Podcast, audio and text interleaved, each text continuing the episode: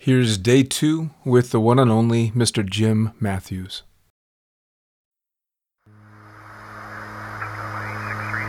Coming straight from the cockpit, it's another episode of Lunatic Fringe with the fucking pilot.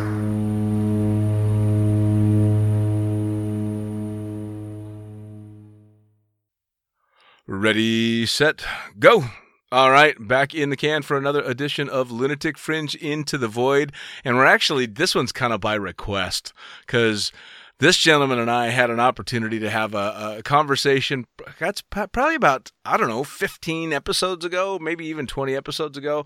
And uh, I've had so many questions and so many people commenting on the podcast that he and I had uh, that I've decided we've we've got to do this round two and uh, uh, cover some of the more ridiculous things that people that know him were upset that we didn't cover. Uh, so without further ado, tell him who the fuck are you? This is Jim Mathews. Jim Mathews, Mr. Glass. you know, when we, when we, talked about doing part two, I didn't actually think we were actually going to do a part two. Of course, I was going to do uh, part two.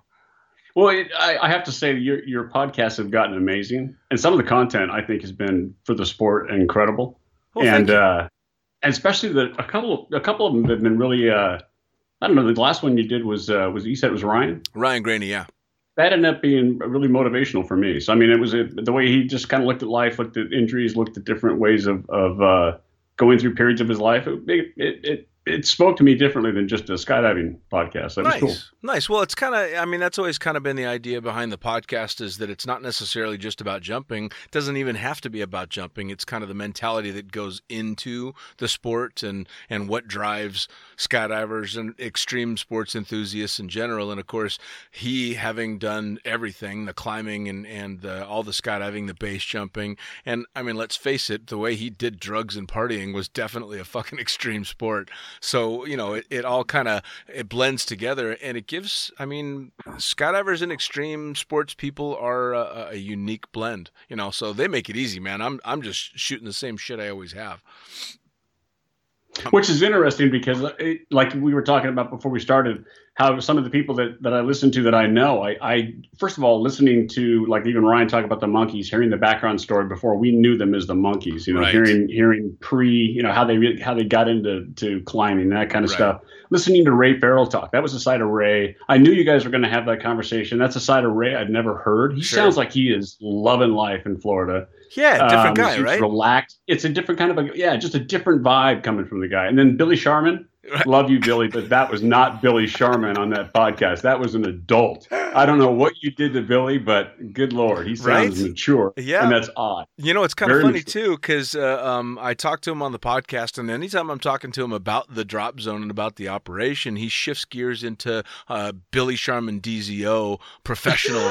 you know, and and getting shit done and he's he's very professional and well thought out in everything that he's doing. But every time no, i see him that, in person we're doing always, shots and doing stupid shit. That's always been in him though. I mean because he he had those moments. I mean he's he's even when he lived with us he would have his moments where he'd have all these wonderful ideas but then by the end of the afternoon it was shit show billy and you know he was one of the best roommates i think i ever had. Of course. Well i, I mean it was I think I think shit show Billy kind of took a, a back seat to, uh, with Angie and the baby. yeah, that yeah, that would mature. Yeah, yeah, that would mature. And and then the drop zone and everything. But again, every time I've seen him uh, before and since the podcast, when he's away from the drop zone, he's also traveling, which means that uh, uh, his DZO hat is left at home, and he lets his hair down a little bit. So it's back to shots and stupid comments and stuff. So, but yeah, right man, I, have been really lucky. I've I've had a shitload of amazing guests uh, that have have uh, um, been willing to come and sit down and talk to me. And I just released one with Brian Germain, who you of course know, and yep. and uh, I've got some, some great ones lined up. But Wendy Smith has agreed she's going to come on and talk to me, and so a lot of really cool people coming up as well. And honestly, it's all about them. I know you already talked about uh, base camp, but I mean, I, I there there was a couple of avalanches that happened and I I didn't know enough about the area and the terrain and the and where you exactly where you were and the sides you went up. So I got really involved. I first of all never knew you had that kind of a passion growing up to do it. Yeah. I just thought this was one of your bucket list items. And then the other thing was there was a couple of avalanches that I read about, and one of them I got really excited thinking, "Oh my god!" And I was reading about one that had happened like three months before. I did not know, so I just assumed, okay, I read it wrong and it didn't happen. I did not know you actually experienced one. That's amazing. Yeah, well, I happened to be right next to, and I mean, for all intents and purposes, for a, a, a an avalanche in the base camp uh, area of Everest. This was an extremely mild one, uh, but it was on the face opposite to Lhotse uh, on the trail going to base camp, probably about. But how? But but for perspective, it was it far enough away to where you thought, oh, that is just beautiful, and then literally it's so far away you don't think this could possibly. And then no, you said no, next no. thing you know, you're getting dust. It was far enough away that I thought it was beautiful, but it was also okay. That doesn't look like it can come this direction, but let's kind of be ready. Yeah, and I, we ended up getting dusted a little bit by it, which and it was just said, yeah. yeah, and it was just myself. I because I did the whole thing by myself. I didn't have porters or, or Sherpas. It was just me. Um, but there were a couple of other folks on the trail actually making their way back from base camp when that happened. Uh, so I had well, couple- see, so back to living vicariously through you. every picture, all the beautiful sights, everything else made it look like what we see on TV until you posted the video of you gassed oh, walking yeah. into was that walking into base camp? I was walking into base camp, yeah. Never heard your voice like that. never heard you gassed. And I've seen you run, I've seen you work out. I mean, I've never heard that. And I thought, good lord, yeah, it's man. not it's not just a walk up to the base camp and hang out and party in, in a tent with a bunch of cocktails. No, man, it's one third the oxygen of sea level. You know, it's and yeah unfortunately, I had gotten up there in the first couple of days that I was doing the hiking. Um, the air is very cold um, and very dry. You talked about the cough. Yeah, yeah. but during the day, um, you're still sweating in the sun. So although it's cold, you know, I mean, you're seeing your breath and everything. That air is so dry. Um, you're still not thinking I need to cover up. And the big thing is you should always have your face and nose covered when you're hiking because breathing that really cold air in is what they think causes or what they've nicknamed the Khumbu cough.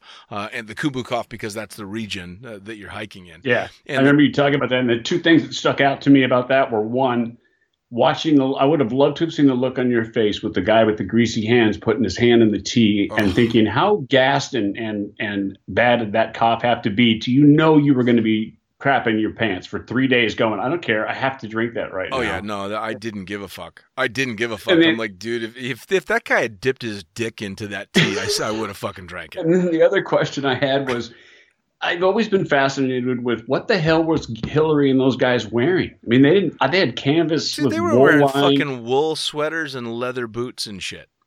It's, nuts. It, yeah, no, it's crazy. It's kind of one of the when you get into the history of Everest, you find out that uh, uh, when you're climbing, there's there's bodies scattered all over Everest, yeah. and you can actually tell uh, roughly what year uh, the body is from the clothing that they've got on. And so you'll hike oh. past people that are still wearing leather boots and stuff because they've been on that mountain forever. Uh, I was actually sparked to to want to go see Everest because of the book Into Thin Air, which I read 23 years ago, um, and so if you think about it, the technology for outdoor equipment between 23 years ago and now, of course, has changed quite a bit. And the two guys that spurred me to want to go up there were Rob Hall and Scott Fischer, who both died yeah. in 96. Um, so, um, and they're still sitting on that mountain, you know, still in the same place where they fell over dead. Yeah. Um, you know, and it, so the whole thing was very surreal, especially when two days outside of base camp, you hike past the memorial, past you know the the marker for Scott Fischer and Rob Hall, and it was it was all for me very emotional. Uh, and then you yeah, see, I saw the, I, I saw the movie first, and I don't remember who it was, but somebody I, I, ran into one of the monkeys. I don't remember where. It wasn't Ammon, and it wasn't it wasn't Nick, of course. It was someone else that recognized me. Probably Ivo, and it was in the Bay Area. Probably Ivo. It, it, I can't remember. He recognized me because I was on one of his first AFFs, and he said something like. Uh, and, and, I was asking if he's still climbing and stuff, and he talked a little bit about Everest and the because the, they had had that that uh, that nasty avalanche. Yeah. And he mentioned there's a documentary, and that's when I went and watched the documentary about what happened with the two of them, and, and realized that the movie had dramatized it a bit, but it was a lot more traumatic for them, and and having lack of communication with them, and then getting a hold of Rob and having to hold the two phones together. That, I mean, the whole yeah, thing is just. Man, crazy. I mean the uh, the fact that uh, that Rob Hall's daughter was named via radio with him sitting, right. you know, just below the Hillary step, dying. Knowing, um, well, he knows. I mean, they're telling him get up, and he he knows. Oh no, he he he knew there was no way. And a- again, so when when I with my cough and everything, when I'm stumbling my way into to uh, base camp, I had a few friends that were like, "You're going to get there and decide you want to climb it because you're fucking crazy." And my response, I was, I I knew I see until you posted that video, I thought you're gonna do something dumb. You're Yeah. gonna get up there, someone's gonna approach you, you're gonna frickin' say I've got money and I'm going. yeah, and so then I thought and a I lot of you'll go halfway or you do you'll do the, the what what do you call it this what are the next the base camps that go up? yeah, well, you've got uh, camp one, two, three, four, and then the, your summit. So I figured I'll- I gave I was I was 50-50 you were at least gonna go for one of them Yeah, just because no, no. Well, there were two good reasons why not. First off, I went during the off season, so there's actually no expeditions going to the top in October and November. Uh, Okay. That all happens at the beginning of the year. Uh, so there was that going for me that I, I couldn't be stupid because there's no way through. You couldn't even get through You the ice didn't you didn't so you didn't go to party at base camp. You went to experience it. Yeah, yeah, no, there's and there's nobody at base camp now. It's it literally was just for the experience and to meet that mountain face know to face. Yeah, I did not know that. That's more of a personal experience. I Oh, thought yeah. it was literally you, you went up to a whole big crowd of people and there was going to be a little bit of relaxing and partying. No, that's kind of that's Namche Bazaar, which is days back down the hill. That's kind of where the party's Okay. at. But no, uh, Okay. it was all of that. And then uh, when I got into base camp, um, heaving like I was between the cough and and uh, um, not feeling very well when I got into base camp, uh, my very first thought was because I was so wrecked getting into base camp. I'm like, you got to be fucking kidding me. This is where it starts. What's the what's the we'll move on, but what's the what's the recovery time? So you you get into base camp, you're gassed. Does it take a day or two to kind of get acclimated to where you are, I or mean- you just go? No, so Oh. acclimation doesn't come quickly because people think that your your body starts developing more red blood cells uh, relatively quickly, but it doesn't. It takes well over a month to actually start getting more red blood cells. What your body does is it compensates by upping your heart rate and making you breathe faster. Uh, and so I had a bunch of sat phone and t- told you call me as much as you want, tell me all about it. I'm going to be right here. It was wild, you know. I mean, uh, um, I I would be. I, I think I spent just a, almost three weeks above fifteen thousand feet. Uh, so you're you're quite high the entire time, and I would lay down. And it's cold the, and dry. the night before I went to base camp, I was laying in bed and I, I took a little oxygen meter to find out, you know, what my blood oxygen levels were, make Right. sure it was safe because uh, altitude sickness is a real concern. And I'm laying in bed and my resting heart rate was 108 and I was That's crazy. breathing like I was running and I was falling asleep. Like that's that's just that's how you your heart is just thumping in your chest. Yeah, and you also mentioned that you don't get any good sleep and you keep wake, waking up because you think you're almost like sleep apnea. It sounded like, but yeah, worse. I mean, exactly you keep waking up. is. You keep Yeah. jerking yourself awake because your body is like you're suffocating, and then you sit up and go, "Oh fuck no, I'm just still at fifteen thousand feet." So yeah, it was. I mean, it was absolutely amazing, and it was really difficult. And um, I'll never, ever, ever make the attempt to climb Everest, but I am going to go back to Nepal, and I want to climb the little bunny slope, the little beginner slope, which is called Island Peak, which is just above twenty thousand feet. So I want to see if I That's the bunny slope. that's the bunny slope. Yeah, yeah, yeah. That's Shit. that's the one that if you tell any true alpine climber that you're going to go climb Island Peak in Nepal, they'll just go. they call it bunny slope. yeah, they'll be like, really? Okay, have a nice stroll, you know. But for me, it'll kick my ass. Which again, it was the the whole experience for me was amazing. Going over uh, Cho La Pass, which is a little higher than base camp, and then having to climb up a small but still substantial glacier with fucking crampons on. That was pretty intense. Right. And the cool thing was I did it all by myself. So I, I get to say I carried all my own shit and I did it all on my own. And I didn't get uh, to all the destinations that I wanted more than anything because of the cough. Uh, and I just, yeah, I just was, I was trying to be smart about it. Right. Yeah. But still. Well, that puts a whole new that puts a whole new perspective on it because I think for most people, and I'm, I'm speaking at least for myself, but for most people, I think it definitely we see it on TV, we read about it in, in climbing magazines, and, and it, it looks easy. It looks yeah, not easy, I should no, say. It just man, it just it's- looks like at least base camp looks like it's something that everybody wants to do, and the people you talk to that want to do it are not that fit. All right. So it, What So now, anyways. see now that being said though, I had little Sherpas carrying ten times my body weight and, and smoking a fucking cigarette while doing it, and literally, and I'm not shitting you, racing little old ladies over the rocks to make sure I got to the village before them so I could get a room. So, it, it, the funny thing is, the the training that goes into it really doesn't mean a whole lot because it's how you react to altitude. And altitude right. was it made me fucking work for it. You know, um, base camp was no joke. It was really really hard work. Um, and it I always had an amazing respect for anybody that uh, um, had the balls to attempt to climb Everest or Ama Dablam or any of the major peaks up there. But having been there now and, and how hard it was just to get to base camp, the thought of making it to the summit is uh, it's godlike. It's insane. Yeah. Yeah, it really yeah. is. And even for the people that are, are basically paying to buy a ticket and they're being guided up by Sherpas, I know that that's a big thing in the climbing world that you're not really a climber, you've just been guided up there. You still got to put one foot in front of the other. And fuck me, man, that's that's some shit. So hats off to anybody that's that's actually made it or attempted to make it. And there's a whole so lot of so there's so even the people that are spending as much money as they possibly can, and so that's where that's where they. I mean, so because that that's the other thing I think that gets dramatized is it. It sounds like if you've got enough money and you're you're working in Silicon Valley and you just want to go to the top of Everest, if you pay the right guide and the right person, that you get enough oxygen and they'll take all the crap and put all the gear on you and up you go. Yeah, and I mean, I mean it's not like a tandem. No, no, I mean to a to a. a, a in a partial sense, that's actually true. They they really are paying for someone to carry absolutely everything. You're literally only getting your own body weight up there. You know, I had 22 right. kg of shit in my backpack. By the way, pack light when you go to Everest. Not like me. I was an yeah, I remember you saying that you took too much crap. I took way too much shit. Um, but you know, I mean, you still got to put one foot in front of the other. You, you've still got to physically get yourself up there. And the big thing, of course, with getting down from there is you've got to get yourself down. There is no rescue from the death zone. That's it. If you can't get right. yourself down, you're dead. That's it. Right. Nice knowing you. you become your own monument. Yeah. Imagine that you're taking a tandem and they you're you're taking a tandem that you're trying to teach how to jump and they don't fucking pull the handle, so you just disconnect them and let them go. oh. You didn't pull. And then you got yeah. You, you, at Davis, at least we could move areas to land and just oh yeah. Yeah, so yeah, yeah, that was that was my trip, dude. It was it was uh, uh it was pretty amazing. I didn't uh, uh you know I did nothing outstanding at all other than go and be amazed by it all.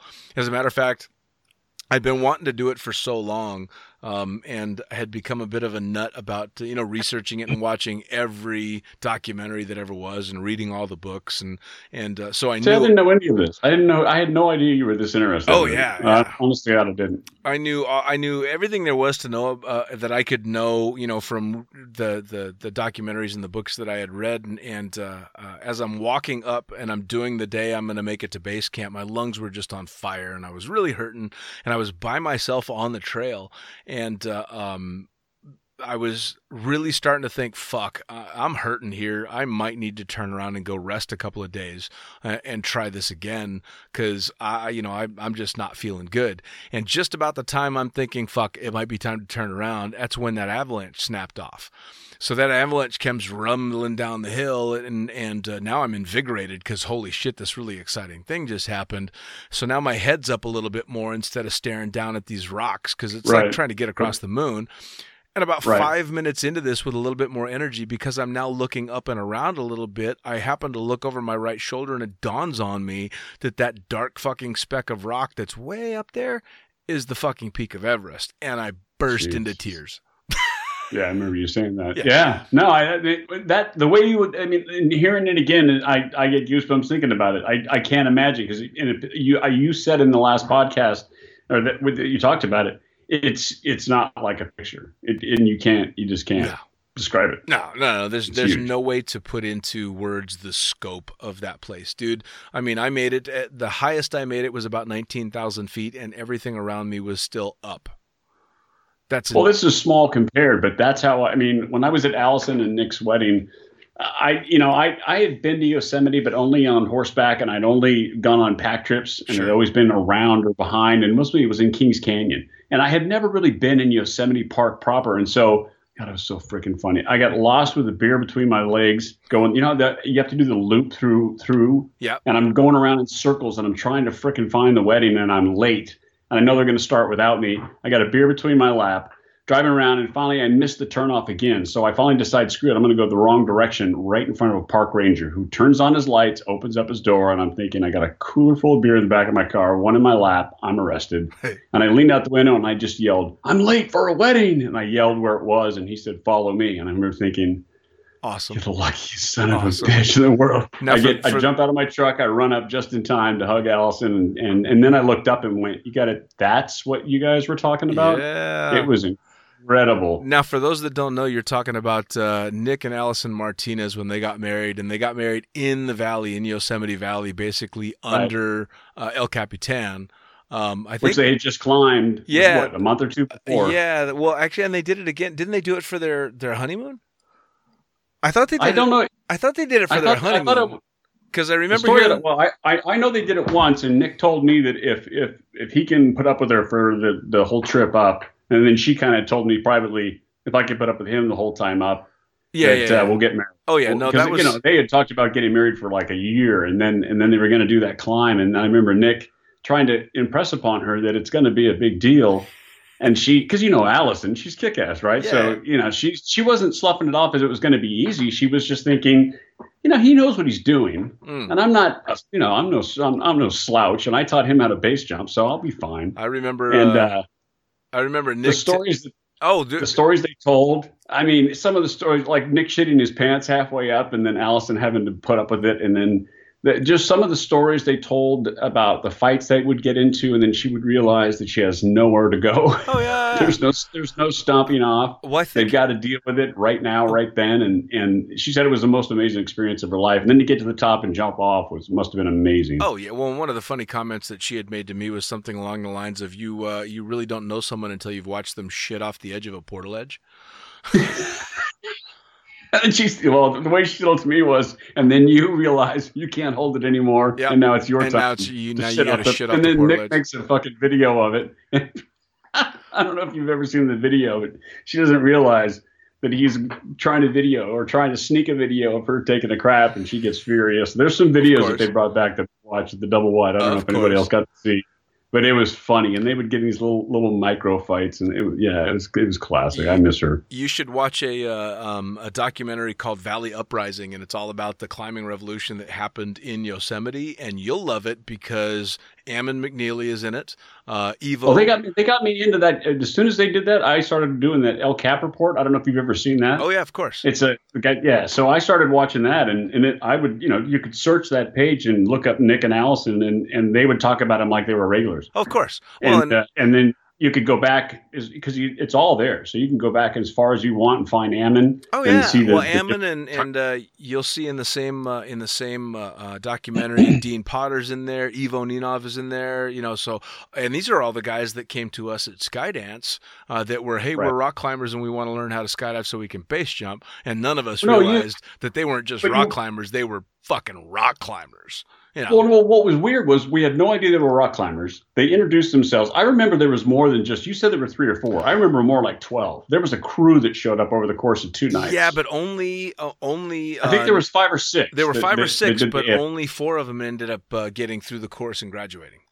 getting through, but they all started because two started. guys did the, two guys did two jumps and said no, Mm. but they still were talking about base jumping after a few beers, Yeah. but they were not gonna they were not gonna skydive Yeah. because to them that was it was it was a waste of money, waste of time, and they didn't want to do it. I remember I had to I had to actually I only did two AFFs with Nick, and on the second one we had to let go of them, and uh, it was weird because I I remember. I think I, I think I was main side for whatever reason. Perry was on the other, and I signaled to let go, and Perry let go a little bit late. Nick, I don't know if he was going to try to do a backflip to be funny or if he whatever, but but I anticipated what what was about to happen because he he kind of went vertical for a second and dropped. Perry goes straight up in the air, so I go down after Nick. He's on his back, looking up at me, smiling. Yep. Yep. And I just remember thinking, you you, I should just stamp you right now. You love this. Oh, He's yeah. on his back, flips over on his stomach, flips back on his back, and I'm like, this is your second jump, or this is asinine. This Oh, guy yeah. is so comfortable Well, his and so first god, his first goddamn jump, it was me and Kim, and he threw Kim out the door, uh, threw me about ten seconds later, and I spent the entire skydive grabbing the beach ball, trying to look over my shoulder, pointing vigorously. With oh, him, I think, I heard, yeah, yeah, yeah. That's good. He was you know, with him fucking 300 feet above me, because there's no way in hell I'm getting back up to this skinny guy. Um, I and- never jumped with him after that. Oh yeah, I couldn't, I couldn't, I got nothing I could wear would make me float. Oh like no, I would have had to have a fucking camera wings on, and he but he pulled, and it was funny because when we landed, he was really upset uh, that he didn't think he had done well on the jump, and I'm like, man, you pulled. I will jump with you seven days a week. you pulled your parachute, man. We can fix everything else. Everything else. I remember Ammon loved it. He loved it. Uh, what surprised me about it was because I remember we were all talking about them base jumping, and they were talking about them being climbers, and and uh, I don't remember. Uh, I don't remember not not thinking that they were professional climbers. I just remember thinking you look like it, you act like it, you, you and then you know the car is full of climbing gear, Oh, so yeah. they must be climbers. I just didn't think it was that big of a deal like skydiving, and so then all of a sudden um, Perry walks over and overhears the conversation about base jumping, and he pulls them all aside and says, "You're not skydiving." You know, Perry. Yeah. I mean, so he pulls them all aside and, and gets them huddled up. We've all been drinking beers and stuff, and he gets them into this cuddle, and he says, "You can only AFF here." And go through the course if you're going to take it seriously, because we're not going to teach you how to base jump. We're going to teach you how to skydive first. And I, they had already been given that advice, so they're all Right. kind of smiling because someone had already told them if you're going to do this, you got to do it properly, and you got to do your two jumps and all that kind of stuff. So Perry was all proud of himself and boasting that I talked him into getting the skydiving. I'm like, well, you, I think you reinforced it. Yeah, man. Gotta oh, that was pair- that was some fun stuff. That was some really fun stuff. But then to, to find out, of course, through research shortly after that, that, that these guys are, are the fucking stone monkeys, and and uh, uh, that they and, and other people that have gone through that little brethren are like world famous fucking climbers. Ammon McNeely, for Christ's sakes, is the pirate, who unfortunately for him now is famous for ripping his foot off on a base jump. Oh, and video in it. Yeah, there's a picture of you and I in, in the uh, in the otter, and he's out in a wingsuit. Yep, yep. and I'm that's, tagged. I, in in the photo. Yeah, I'm I'm tagged in the photo off to the side. So if you hover over him, it says Ammon McNeely. Hover over the plane right around the cockpit, it says Dean Ritchie. And if you hover over to the wing, it says Jim Mathews. But everyone, for some reason, thinks I'm the idiot in the wingsuit. no man. And I'm was and, and I have to tell him first of all that would have been my last and only skydive. right. If I had look at the terrain below, I would have been what was the guy that, that disappeared with all the money? I would have been that guy that they never found. DB There was Cooper. there were I would yeah I would have been the Jim Mathews is out there somewhere. There's a spot. I don't know where he landed. I have no idea how he got out and made where he was supposed to go. But that was an incredible picture. yeah, but Zach took Yeah, Zach took. Well, in that same trip, uh, um, we flew over Yosemite. As a matter of fact, you remember that? yep yep. We got to go right over the top of Yosemite. We were doing steep turns over Half Dome, which of course was ridiculously illegal, but it was cool. Oh, yeah. Yeah. Speaking, I just of, remember I I remember watching him float away and just thinking, oh man, he must know exactly. You know, and he knew he knew that whole area so well, and I'm sure. But Oh, I just remember thinking, I hadn't really given this any thought. Where's he going to freaking land? yeah, uh, the So- pirate maniac. So, um, what what what is the story I hear about? You had uh, a toothpick shoved in your dick. Oh Christ! Did we have to go like start right away? Yeah, no, no, With- no. We just talked. We just spent uh, 25 minutes talking about Everest and mellow shit and climbers and stuff. I want to hear how toothpicks ended up in your fucking dick. Okay, so this is. I didn't even get okay. I'll, okay, just so everyone out there knows, I have a list, and some of them are a bunch of comments about Dean, but one of them says, "J. Crew, I call bullshit on the uh, burnt scrotum. You spent most of your time showing everybody at the uh, bar how many toothpicks you can put in." All right, so so you're gonna want to clarify. You spent so are we are we talking the Skydance bar or are we talking the the fucking bar in the town? The bar- what, what was the one at the at the end of the street? Um, you- you're talking about the one in town. That was uh, I No, can't. no, no. We're not. Never did. Never did it in town. You, the conversation usually started with somebody show them your your grill marks, and the next thing you know, we're putting olives and toothpicks, and we made little barbells, and and it was uh, God, what was the it, uh, Plainfield. Plain, really, you were shoving toothpicks in your dick in Plainfield. So I show up, and there's a whole there's a whole table of people trying to pick this lock. Right? They're all going to go make a base jump off of some tower somewhere, and somebody had had went out there, could not. They, they finally had put a lock, I guess, on the lift that goes up it. Right. So they've got a lock pick set, and they're all sitting around trying to pick the lock. And I did a couple shots, had a couple beers, and was getting kind of. And I walked over and I said, "Let me try it." And I put the pick in, and click, click, boom, and it opened up.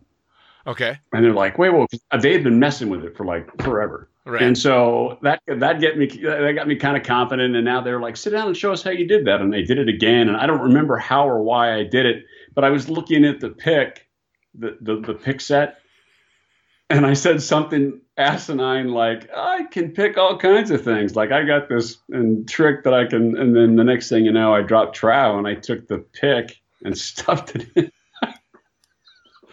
You're gonna want to be really specific here. Okay. So, Okay. so because All right, so uh, is it, what is it? Is it a Prince Henry? God, my kids are going to listen to this. This is there's no video of this thing, God. Like this could all I could be making all this up, people. So is it? It's not a Prince Henry. What do you call it? The it's a it's where it goes through the oh, foreskin. Prince Albert. Well, Prince Albert is the one where it goes from behind the head of a, a penis and out the tip. That's a Prince Albert. It's not that. Okay. So there must be a Prince Henry. okay, you're So- going to start off with me. So is there going to be a picture now on your webpage going It's just- from it's just gonna, base camp to toothpicks? yeah, it's just gonna be a dick with a toothpick in it. anyway, so so the first time I the first time I consciously remember doing this was that wait, lockpick wait, wait, incident. wait, wait. How did you end up with the extra hole in your dick? Okay, that was pre skydiving. So these antics in my life did not start with skydiving. That came with me. I did not discover my ability to be a jackass at the drop zone. So, so you got a piercing. So I got a piercing because I, I lost a bet with a buddy. I don't remember if it was how many push-ups I could do. I don't remember if it was how many push-ups I could do or run up and down the street naked. Or my a good good friend of mine, love him like a brother, great guy. You guys would love. Him. He came to drop zone a couple times. There was no way he was ever going to make a skydive. All right, so we we do this. We had this thing where we would get drunk and wrestle. We'd get drunk and we'd bet. And I don't remember what we were doing, but we had mouse traps. We were snapping mouse traps on our fingers and our ears and our nose. And then, of course, it comes up that okay, if you lose the bet, you got to snap a mouse trap on your. Ha- Mr. Happy. And that to me sounded a little much. I mean, that was my threshold. I don't Yeah. know. I, and then I, you know, the, the, what's that Peyronie's disease? I'm thinking I'm going to end up with a, an injury, and I'm going to have to. There's a lot of you know, things I've gone into the hospital for, and it's usually not that.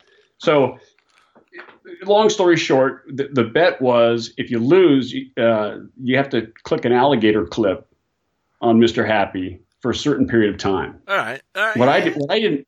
Okay, now we're in a garage that's full of tools. He's a he's a he's a Ford mechanic, full of tools, and so I don't. He knows he's going to win this bet. So I go in the kitchen, do a couple of vodka shots. I'm hanging out with his wife.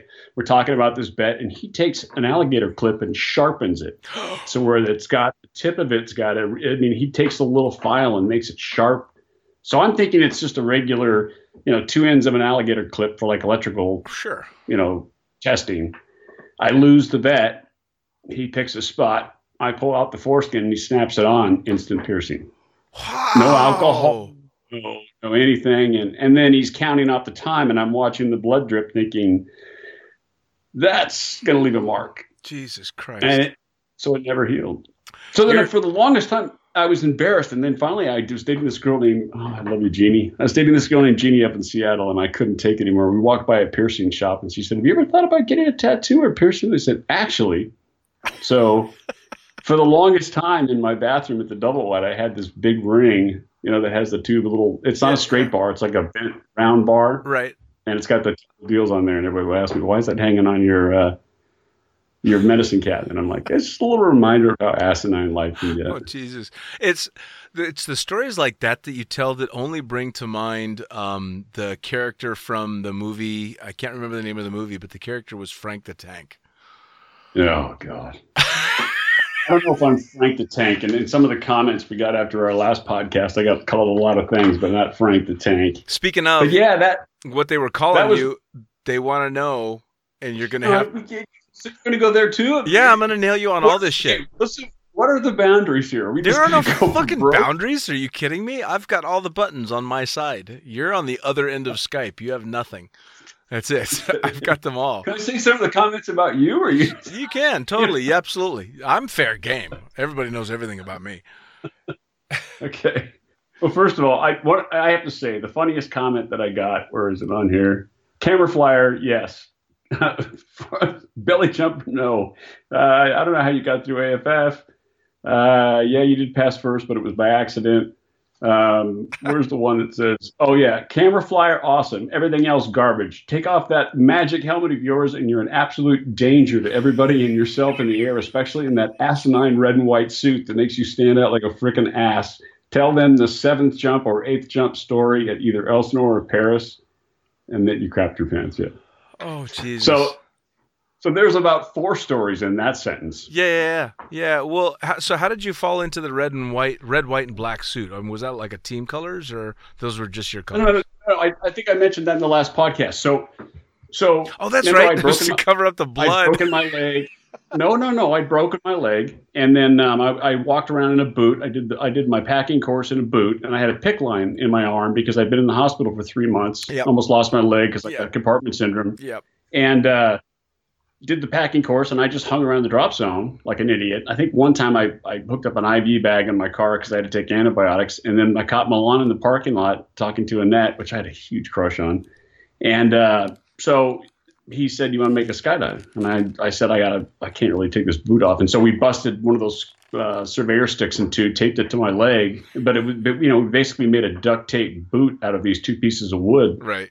And then we had we had to cover that up to get into to the gear room to put on uh, uh, a student suit. Because that this was going to be jump 13, so it was going to be one a recurrency, and two, I got to I got to get in there without everyone noticing that I've, I'm wearing this sort of a because the boot was huge. It was almost like a fixator, but nothing went through the skin into the Right. bones. Right. And uh, so I don't remember if it was him or someone ran into Action Air and they had this huge pair of red and white. It was like red panel on one side, white on the other, and then red and white on the back. Right.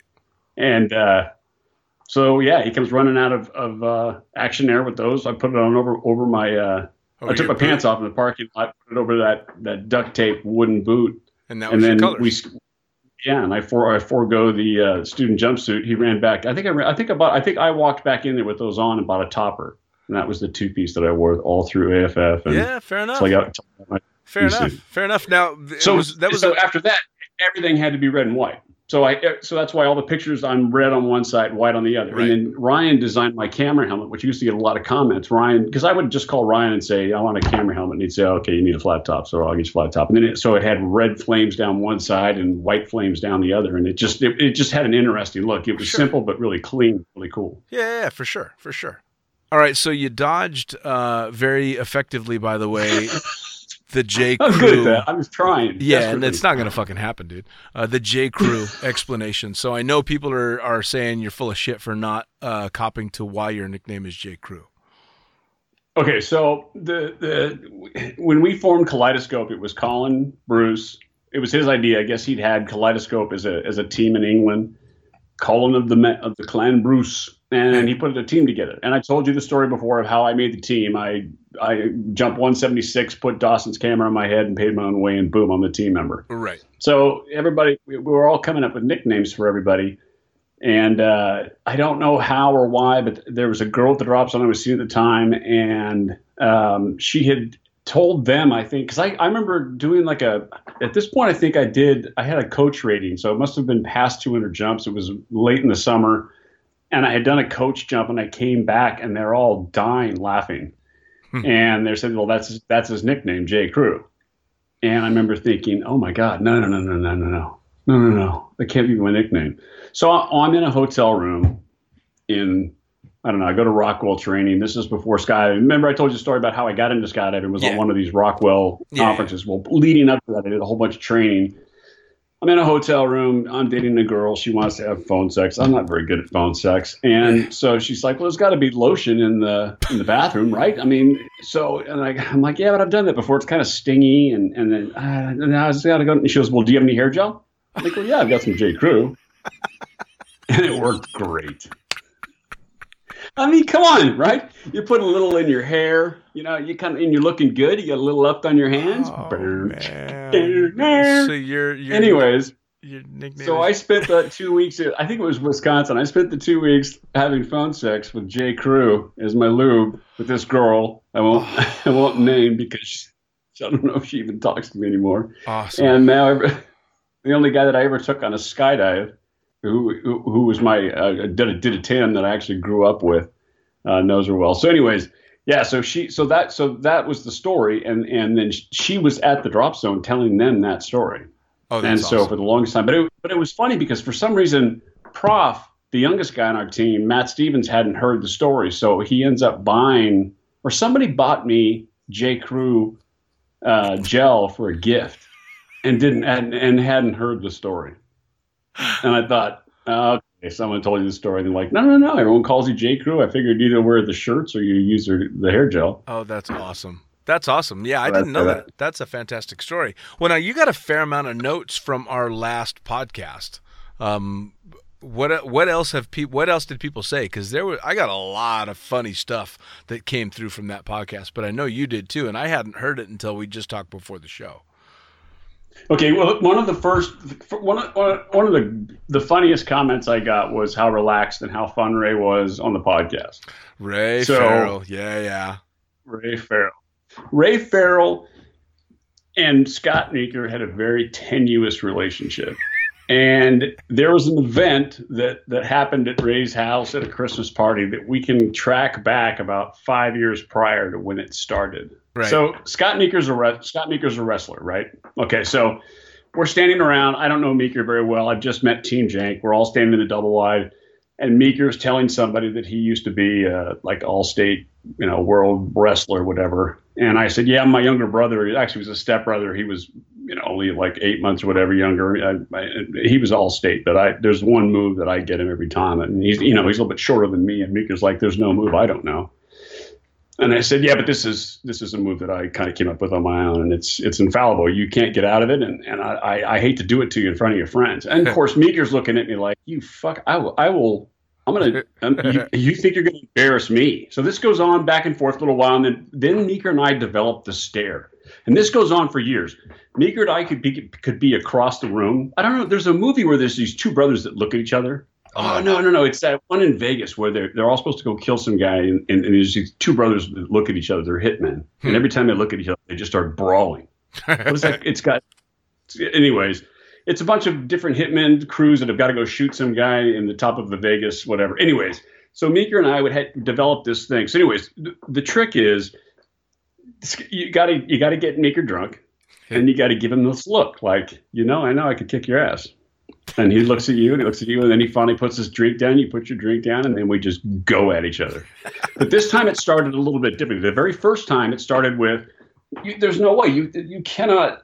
I'm, I'm telling you, I'm all state. I'm like, yeah, I've never wrestled, but I mean, this, I'll have you pinned pretty quickly, and then I'll leave you like that. It's going to be embarrassing. So, anyways, long story short, he says, "How do you want to start?" And I'm like, I don't know anything about wrestling, but I'm going to win. So just, just let's just get this over with. So he kind of says, okay, well, we'll grapple a little bit. And I, as soon as I, I notice he's not quite paying attention, I grab his leg and we are on the ground. And he's starting to put elbows and twist underneath my arm. And before he can do anything that's going to hurt me, I reach back, grab his underwear, and pull him as hard as I freaking can. With that, his body goes limp. I mean, just absolutely, because he's not expecting to get a full fucking wedgie, right? His body goes limp. You reach back, you grab a foot bend the foot back up to his ass and snap the underwear over his foot.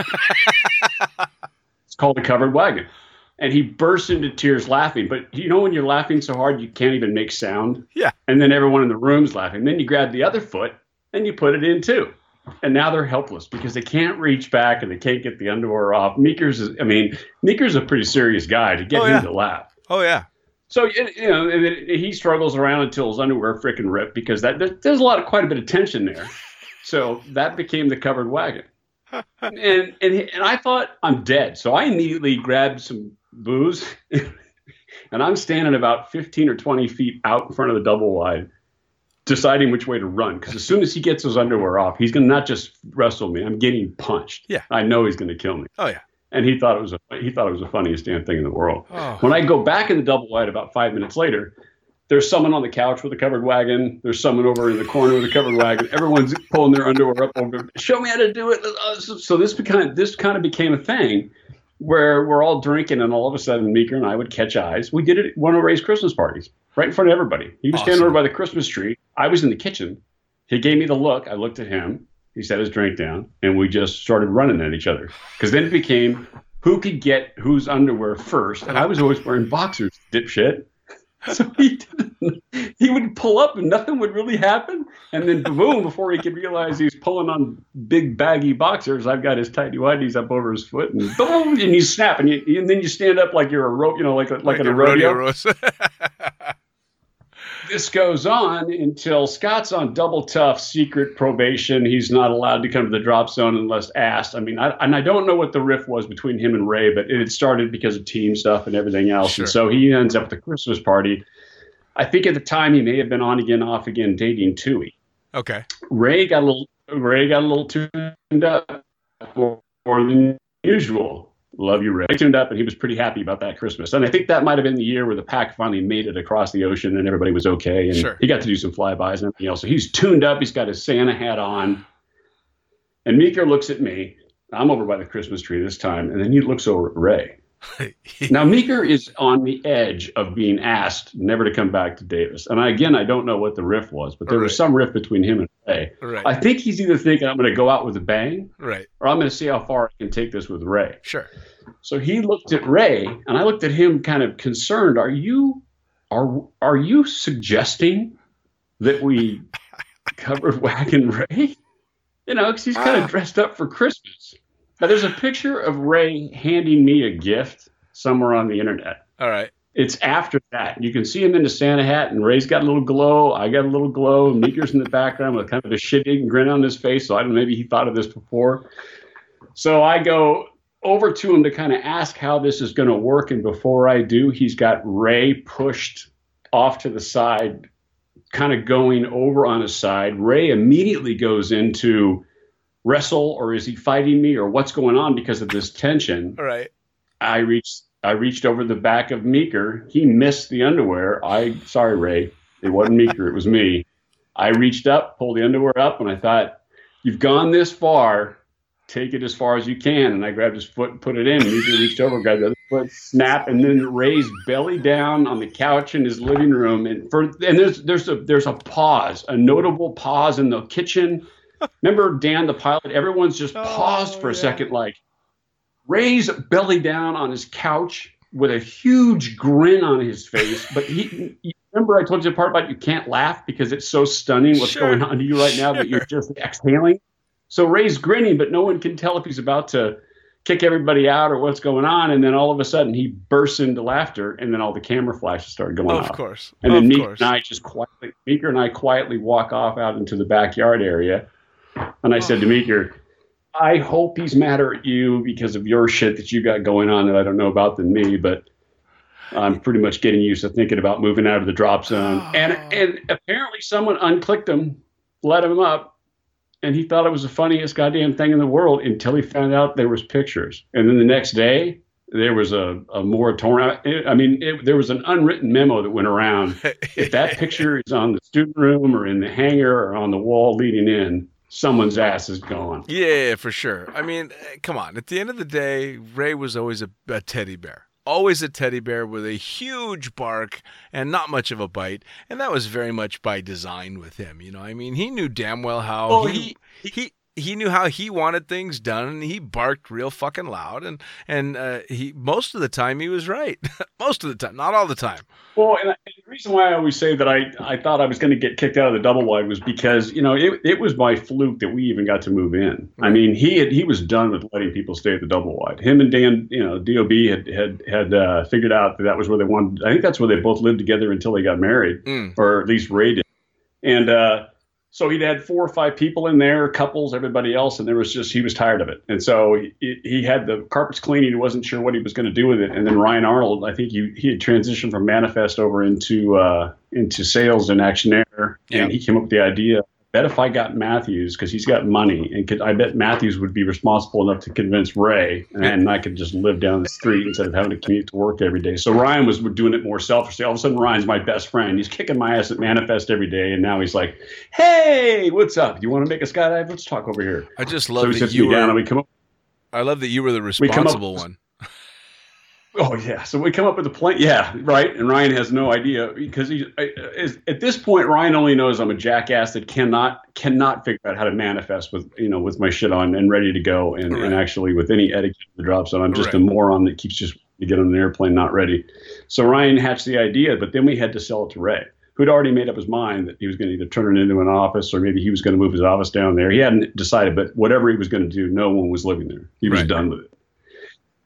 And then we turned it into probably the best stretch. I mean, Oh, there was yeah. one year we one year we had it may have been the first year or maybe the second. Ryan, you'll have to correct me if I'm wrong, but we put out a I think Billy had brought over steaks one night to kind of break the place in, and we hatched this idea that we'd do a New Year's Eve party, Hmm. and the word got out.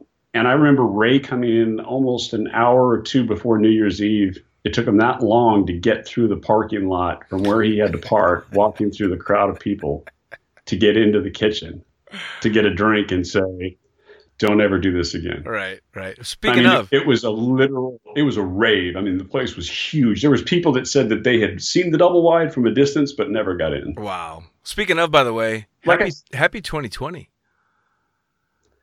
Yeah, I mean, I'm fucking excited. 2020, dude. It's 2020. Is No, that not? That's bizarre. I started the day thinking about 2020, but every time I do one of these podcasts, I'm going to get all my crap out tonight, spread it all out over the ground, organize all my camera gear, get out my parachute, and plan my next skydive, and then course. get pissed off and put it all away. It's fucking 20. Dude, it's 2020. We're old. We're talking, we're sitting here reminiscing about the good old days. We're old. But we're similar in age. I don't think I'm like three years older than you, but Yeah. we're we're similar enough to remember 1990 being a big year, 1999 Oh, being a big yeah. year, 2000 being the world's going to end, and no, it never did. 2010, I don't remember it being that big of a deal, but 2020, dude, that's kind of. It's a trip, isn't it? Now, that being said, I did it in official old fashioned. I fucking watched the fireworks and went to bed. I do the same thing. Yeah, yeah, it's like no. drinking. I don't. Uh, like- some of the antics have went away. I still have the mental antics. I and and I, I, my daughter and I have a hilarious relationship, so we bounce ideas off each other all the time, but we never actually do any of the stuff we talk about. Well, I do the same with mine as well. Um, yeah, I'm, I'm, I'm yeah. almost, I'm, so I- tell, go ahead, go ahead.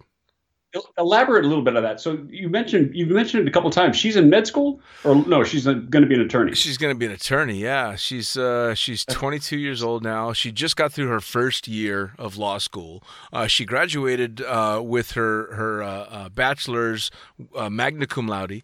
Uh, and now she's her first year of law school, having done quite well her first uh, her first year, and getting ready to go into the second one. Working steady boyfriend since like the f- sophomore year of high school.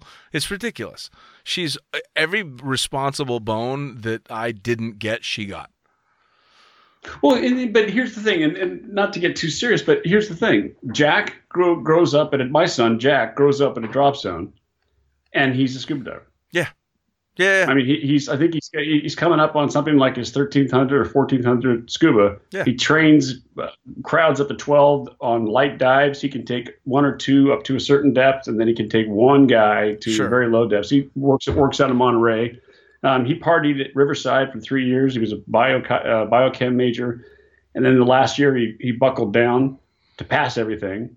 Then showed up at Monterey, and they said, "You got to be kidding me with this GPA, and and uh, there's no way we're going to give you a job." And he was the only one that was willing to stick out. You know, all of the all do the lingcod the Sure. dissections. I'm the one that, and so everyone else would show up for three weeks or two weeks or less to do their job, and Jack was always there, so he got to do all that stuff, and he got to know the entire community of Carmel and Monterey, and Wow. and and. I could I could tell when he when he bought all his scuba gear and how much time he spent at the scuba shop that was what he wanted to do. sure. Because I could just see the his way he version of skydiving for you.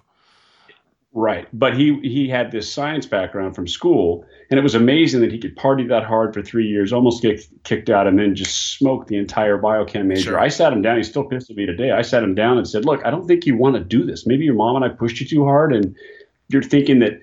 We want this for you, and he's like, "No, I- this isn't a major." I'm like, "No one takes biochem, dude. Nobody." and uh, he ends up getting straight A's and B's, and, and takes you know twice as many units as anybody else, Sure. and then decides he wants a scuba. Can Yeah. you imagine if I was a scuba diver? Oh, I you would would have fucking drowned years ago, dude. Yeah, that's what, and he's like, "Oh, Dad, it's not that tough." I'm like, "Look, in skydiving, you only got a couple things you got to do, and I'm just shitty at landing a lot." Yeah. Yeah. Can you imagine me? I would drown at 15 feet. If I if I'd have done what I did on jump 12, I'd have been dead on jump or on dive. I, I'd have died in the damn pool. Well, if your if your scuba diving career mirrored your skydiving career, you would have been you would have had limbs missing from fucking being bitten by sharks and barracuda. You would have been stung by fucking jellyfish. You would have spent a, a fair amount of your life in a hyperbaric chamber recovering from the bends, oh, and Oh, then yeah, you'd fucking chamber drown. rides.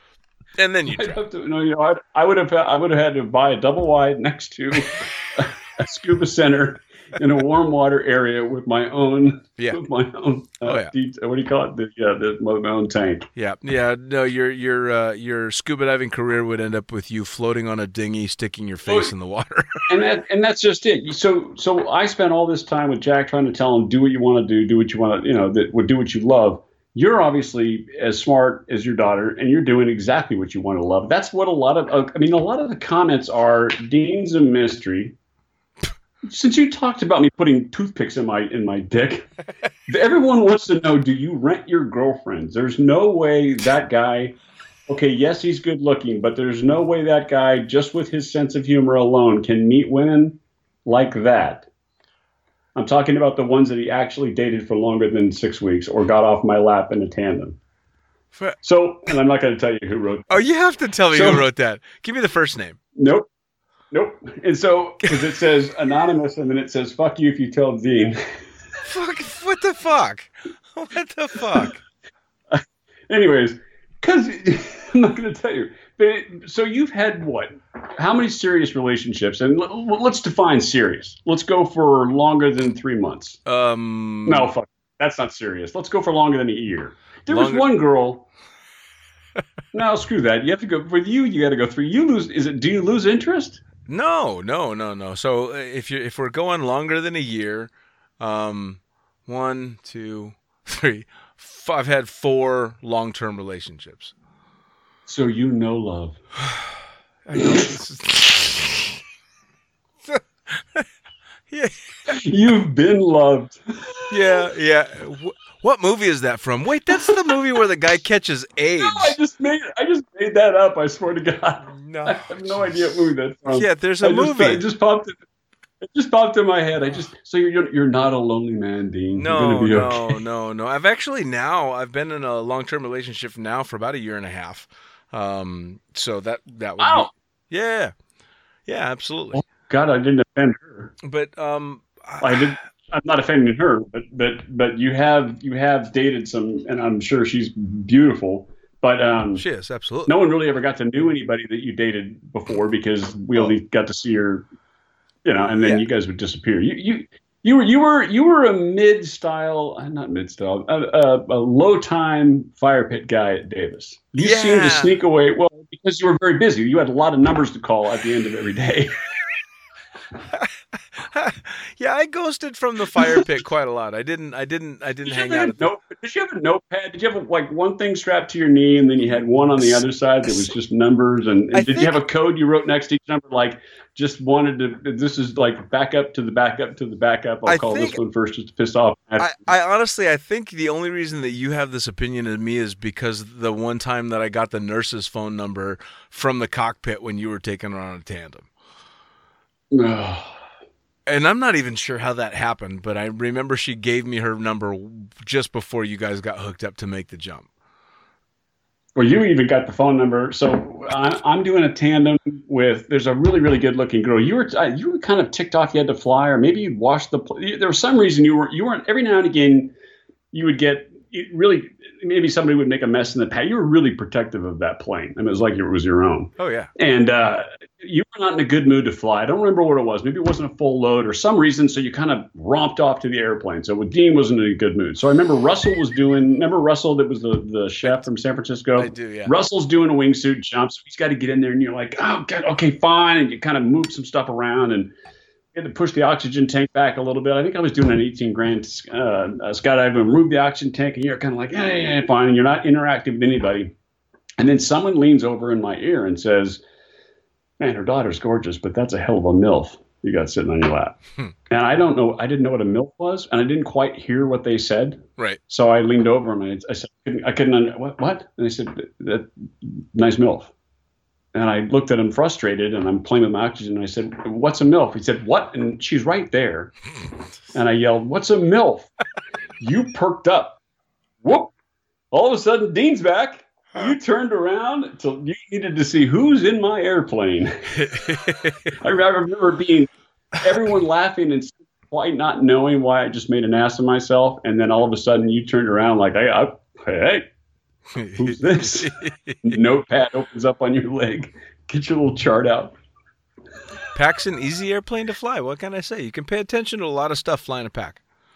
You can. Yeah. You can. Well, that was the question I asked you earlier. Was how do you set a PAC just right to have consensual I never. relations? I, I actually, I've never had consensual relations in a PAC. Although, flying the PAC in Chicago once, um, the way that we would do it so that we could get more passengers in the PAC is we would turn the co-pilot. you were going to seat- say the way that we would do it so we could take it to altitude. yeah, right. Go ahead. I'm sorry. It's okay. we we would turn the co-pilot seat around so that a tandem instructor could Yeah, yeah, sit on that, that. seat. Yeah. Yeah, I remember we did that for a while. Yeah, so we had a uh, had this girl that came out and she wanted to do ride-alongs in the airplane. She couldn't afford to jump, but she wanted to do ride-alongs. A real cute girl. That was a that No, was no, at Davis. no, no. This was it happened in Davis too, but this was in this was in Oh, Chicago okay. for sure. And so she does like three or four ride-alongs, and then we have a shutdown because there's not enough jumpers for another load. So we're waiting, and I go back in, and and uh, Lisa Dexter, who's working Manifest at the time, is like, "Dude, you can't just leave this girl on the plane. I know she's cute and all, but come on, she's got to pay for for the flights if she's going to keep going." Oh, oh, oh. So I'm I, I go to the girl and I'm like, uh, you know, I'm afraid you're not going to be able to go on any more ride-alongs, although uh, we do let people, you know, do tandems for free if they jump naked. And she's like, and I was just said that jokingly, and I wasn't even thinking anything. And she's all, well, can I just ride along if I'm naked? And my response Oh, was, jeez. well, I'm good with that, but let me check with Manifest. And so I go back up and I ask Lisa, I'm like, the chick wants to keep doing How many? Wait, how, how many? How many flights have you done with her prior to this? This, like three this or four. ask? Like three or four. Oh, you're not that good. I don't believe it. I, I refuse to believe in three or four, four yeah, rides so- to altitude. She wants to use see her naked. Yeah, yeah, so three or four, Come on. three or four flights, and, and, and but I tell her she can't fly along anymore. But you know, and again, I jokingly say, but we give you know we give tandems for free if you're naked. She doesn't want to jump, but she wants to keep flying in the plane. She said, "Well, I'll fly naked." So I go to Lisa, oh, and I'm like, "Lisa." She says she's gonna, you know, do the ride-alongs naked. What do you think? And she's like, if that girl takes off her clothes and rides naked, she can go all day long. So Lisa didn't even flinch. She's like, "It's Dean." Yeah. So this girl, I shit you not, in a bailout rig because we had to, you know, with the PAC, you have to wear a bailout rig if you're a co-pilot. So she Yeah, strips, she yeah. strips down buck naked, lets me put on a bailout rig, and spends the next five or six loads, I think, riding naked in the co-pilot seat. And the funniest part What is. your- So you know how everybody rides in a PAC. They all ride facing the Yeah, tail. yeah, yeah. Yeah, Yeah, everybody sits facing the tail, right? Oh, except me in the very, very back. I'm always facing forward. Yeah, but I can't but- see anything. But everybody, m- the majority of the time, they sit facing the tail of the airplane. Yeah. Not with a naked chick sitting in the co-pilot seat. They don't. they all keep doing crunches all Yeah, the way to fucking facing thirteen thousand feet because they want to see the cute naked chick sitting next to me. Yeah. So she. I don't remember how many. I don't remember how many jumps I had, but but I, I ended up on the casa at one of the boogies, and I I ended up sitting. It was a naked naked jump, and I ended up sitting across from Perry and Perry's daughters, and uh, I, I they weren't completely naked, but I was so unnerved by. I was wearing a blue student suit. I think I had eighteen or nineteen skydives.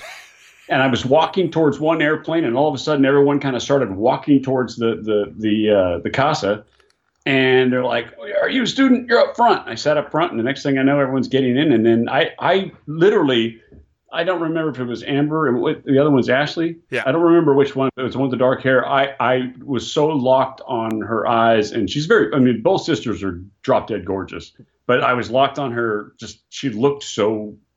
I mean, she was. She's absolutely gorgeous. Hmm. There's that. She looks like an actress. I remember looking at her, just being stunned. Then realized she's wearing almost nothing. And then that's when I became fascinated with watching the pilot fly because I just I didn't want to embarrass myself and stare at her all the way to altitude. I'm the guy with the big red geek helmet, you know, with the ear side things All taped right. up because my ear I hate loud noises, and I'm All right. in and just gawk at these two gorgeous girls. Then I remember kind of glancing down the plane and went. There's a half the load that's naked. Okay, I don't think I'm ever, and to this day, I never have had the guts. Everything else I've done crazy, but I've never been able to get. I've only done. and do a I've only done one naked skydive, and it went really poorly. So I won't ever do another one. I wrote an article about it. I ended yeah, up. I think it- I read that one. yeah, it was it was jumping over Vegas and and uh, um, it was a naked night jump, and I ended up having to use the uh, supermarket parking lot to land because it was a bad spot. Barefoot? Um, no, I had shoes on, but that's all I had on. Oh, okay. With no wind, so imagine landing in front of the Vons supermarket on at like I think it was like eight thirty at night on a Saturday, buck naked. You were worried about you. Uh, there's video of you running around in a bunny suit in Vegas, or some kind of a. What was that video skit that you did where you were you Oh, ran no, around no, town? That was that was in Jersey, and that was me in in uh, fishnet thigh highs and and uh, um, booty shorts. Dancing. Yeah, with with Diego, with my dog Diego, with a bright pink mohawk, and me in drag walking around fucking Williamstown, New Jersey for for half a day. Which, by the way, won me the fucking uh, Cross Keys Film Festival Best Comedy and Best Overall Movie Award. Yeah, that, I do remember. Yeah, I do remember that. Yeah, yeah, yeah, Yeah. Just wa- just literally walking Okay, around so- Williamstown, so- New Jersey in drag. So you're in the longest relationship you've ever been in? No, the longest relationship I've ever been in is from is what got me my daughter, and that was about four and a half years. Oh, okay. Yeah, yeah, yeah. Outside of that, the the average is the average for the long relationships was two years. Yeah. Okay, so you've been loved. So everyone out there, we know that Dean Dean has known love and is now. yeah. I'm I'm in a in a long term committed relationship now with a, a a Finnish chick that's taller than me.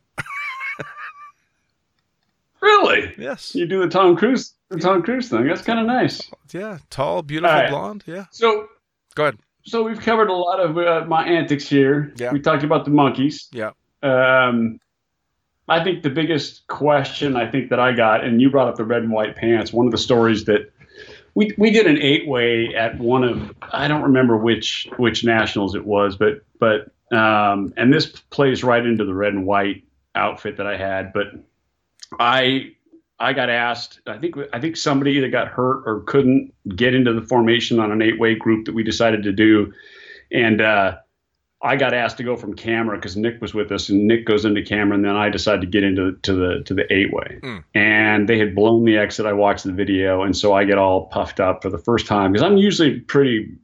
I know I cannot belly fly like those guys can, Mm. but for some reason I'd watch them do the exit and realize they they'd blown it, and I said, just put me up front, and I'll take you guys off like an AFF. Only I got really confident about it. Mm. I didn't just take them off like an AFF on the second jump. I ended up blowing the entire skydive and then going straight down through the middle and exploding everybody again and absolutely destroying the skydive. So then we get McGowan, and I want to say it wasn't uh, Jermaine, it was Brian, it was uh, Gerard came over to kind of coach us up just to get, yeah, just to get one freaking point. I mean, because we could not get a point. Right. This was like first, I think it was like our first attempt at getting. Um, I'm pretty sure it was our first attempt at, at doing eight way. Okay. So we another person is having trouble even getting to the dive. So so now McGowan's decided to join in on the group, and I I after making a complete ass of myself doing this, I'll take everybody off like an AFF, put me in the base. Gerard pulls me aside, says, "You're the camera flyer, right?" Grabs a creeper right in front of Manifest, throws me on it, and they're all over somewhere else doing doing whatever they're going to do. And they're Right. like, "Your next jump is a difficult one because you're you and it's a really good picture. You got to be in the fit, the front of this skydive, and I need someone like a camera flyer who can just.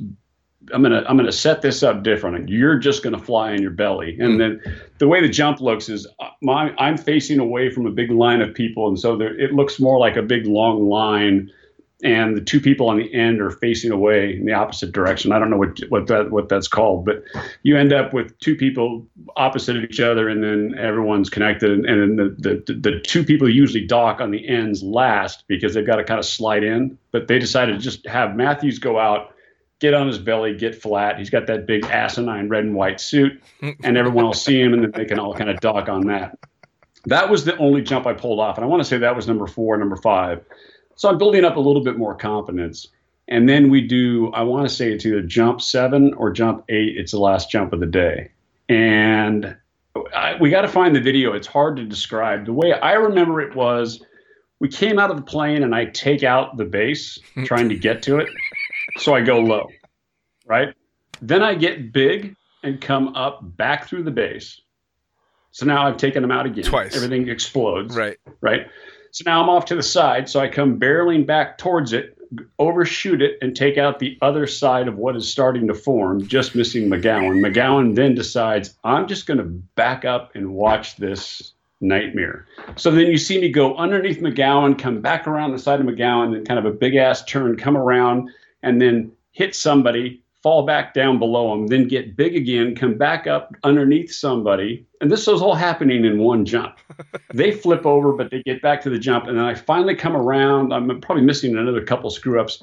Then I come around, do a spin, and I, I join the formation backwards with the wrong arm. So now I've got to turn around, and then I'm still got the wrong arm, and everyone's pointing at me. And then finally, I make the reach just in time, and you know, if you when you watch the video, it flashes one point. So that was the one skydive we got one point. Besides that, that like jump number three. That is fantastic. So it's the last jump of the day.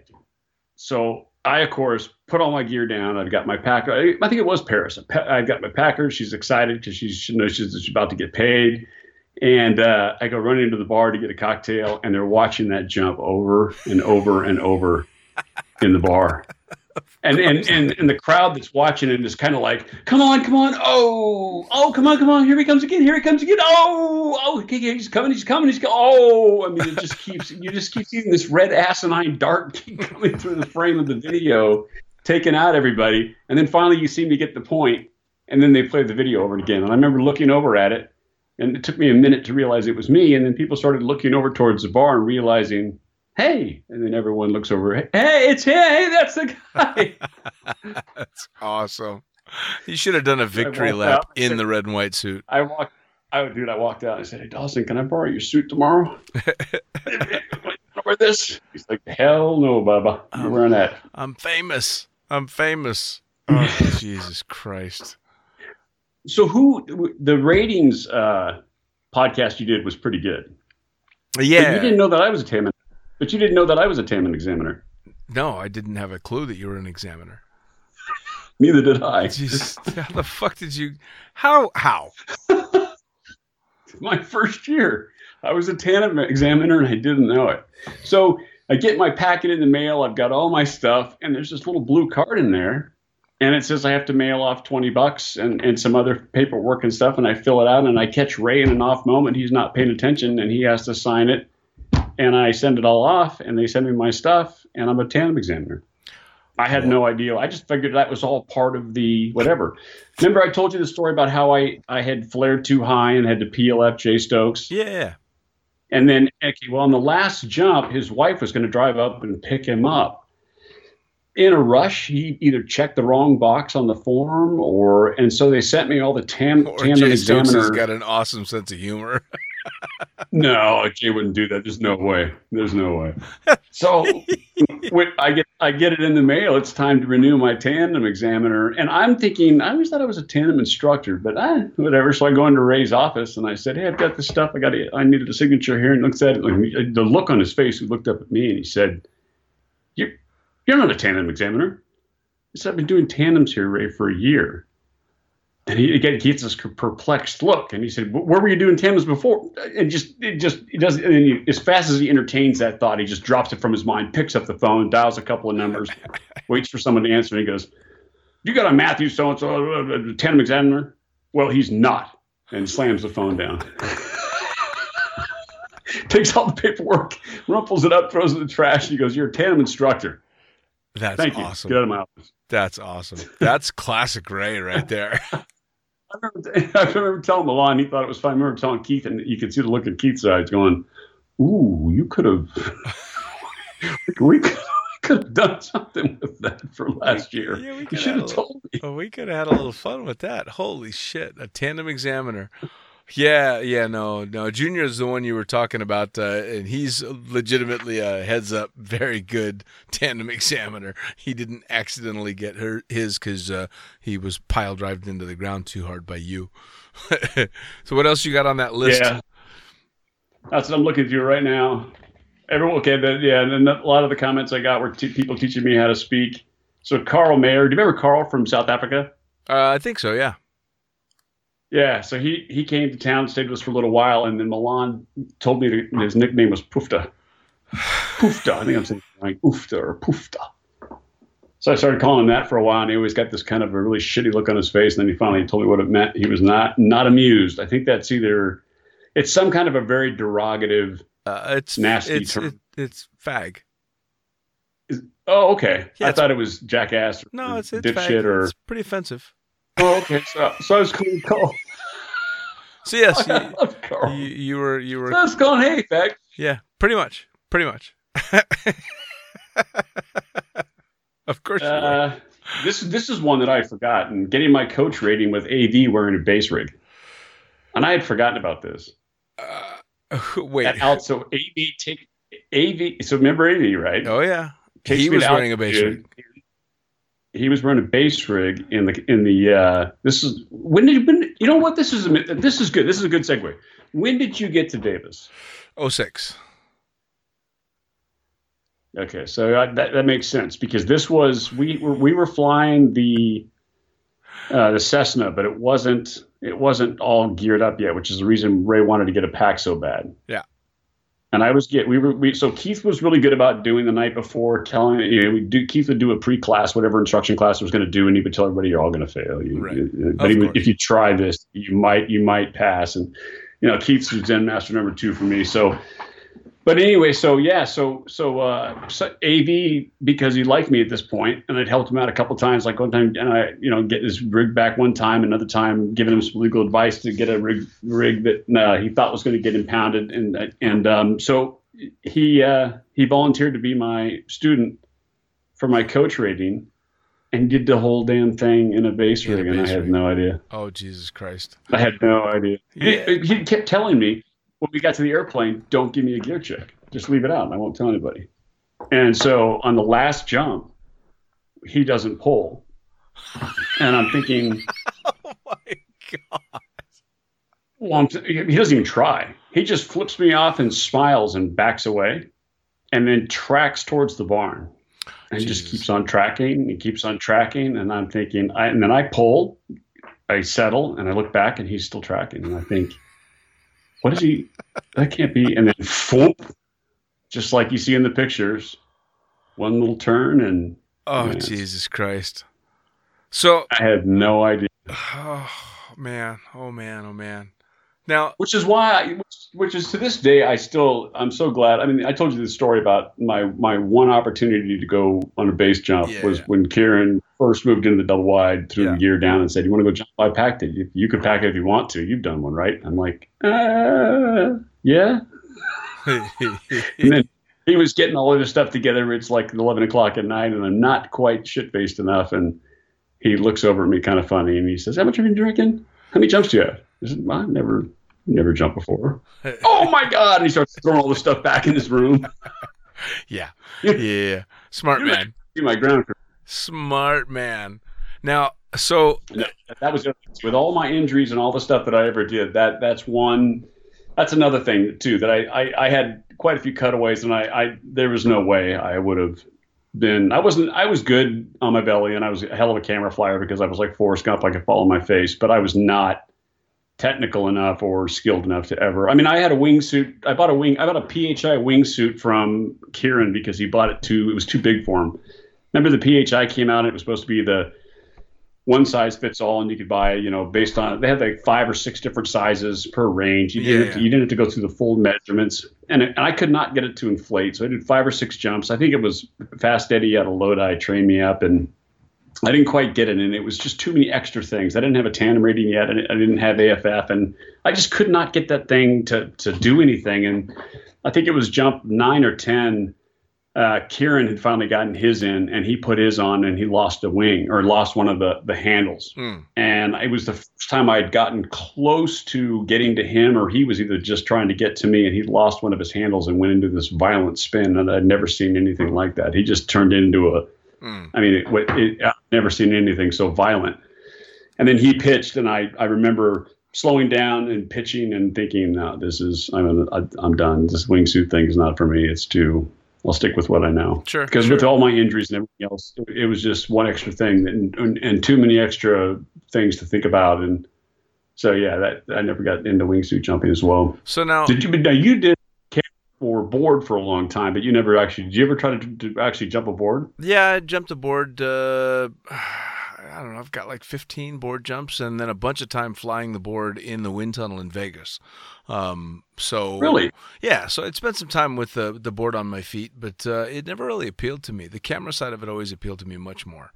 Uh, and then, to be perfectly honest, 2000. I was so surprised in 2000 that that was the most the most talked when people came to the drop zone that was the most talked about you know people that wanted to do tandems if i was doing the tandem class that was the most talked about thing that they had seen on tv or that they recognized yeah was, well, was the only thing they'd seen is is is the, the, you know sky surfing that was what you know hit the x games and became this big thing and and then there was the free flying made a bit of a debut, but people just didn't really understand it. Uh, and I happened to right. get into uh, the, the the sky surfing portion of things right at the very very end. Uh, and I think the, the the nail in the coffin for for sky surfing was uh, Sean McCormack's Invisible Man move, uh, because it required duct tape to keep from bursting blood vessels during the routine because it was such a violent move uh, and such an impressive move. Uh, and it just, uh, yeah, it just kind of faded from there.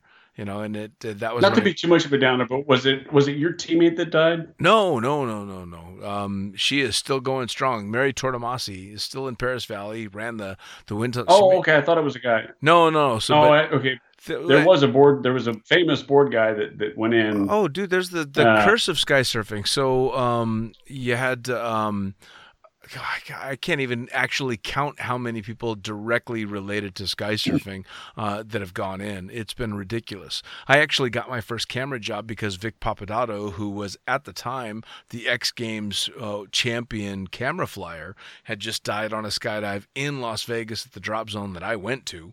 Uh, and I ended up shooting video because of him. Uh, Rob Harris died uh, shooting a Mountain Dew video. That's probably who you're thinking of. Uh, I mean, it's. It, it, Patrick he had a white jumpsuit that he wore quite often.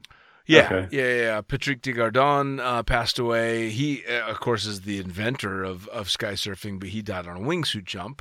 Uh, you know, I mean, it's it's it, yeah. It, there was this just this I, don't want to say curse to, to sky surfing, but definitely a high fatality rate to sky surfing. Well, I, I, never looked at it as a fatality rate. I just remember, I think it was was it Brett Hahn at the drop zone that wanted to really get into it, and yep. you gave him a couple of tips, and yep. and then I remember you telling me I, it's just it's something you just don't. I mean, it's going to take him hundreds of jumps to perfect, and I just don't. I, it was. It, I, I, think you at first you thought it was kind of cool that somebody was interested in actually sure. trying it because there was no one else that's got a that's got a that's got a, doing that. A couple yeah. people gave him some tips on how to cut the board away, and I think they rigged some stuff up to show him how to do it.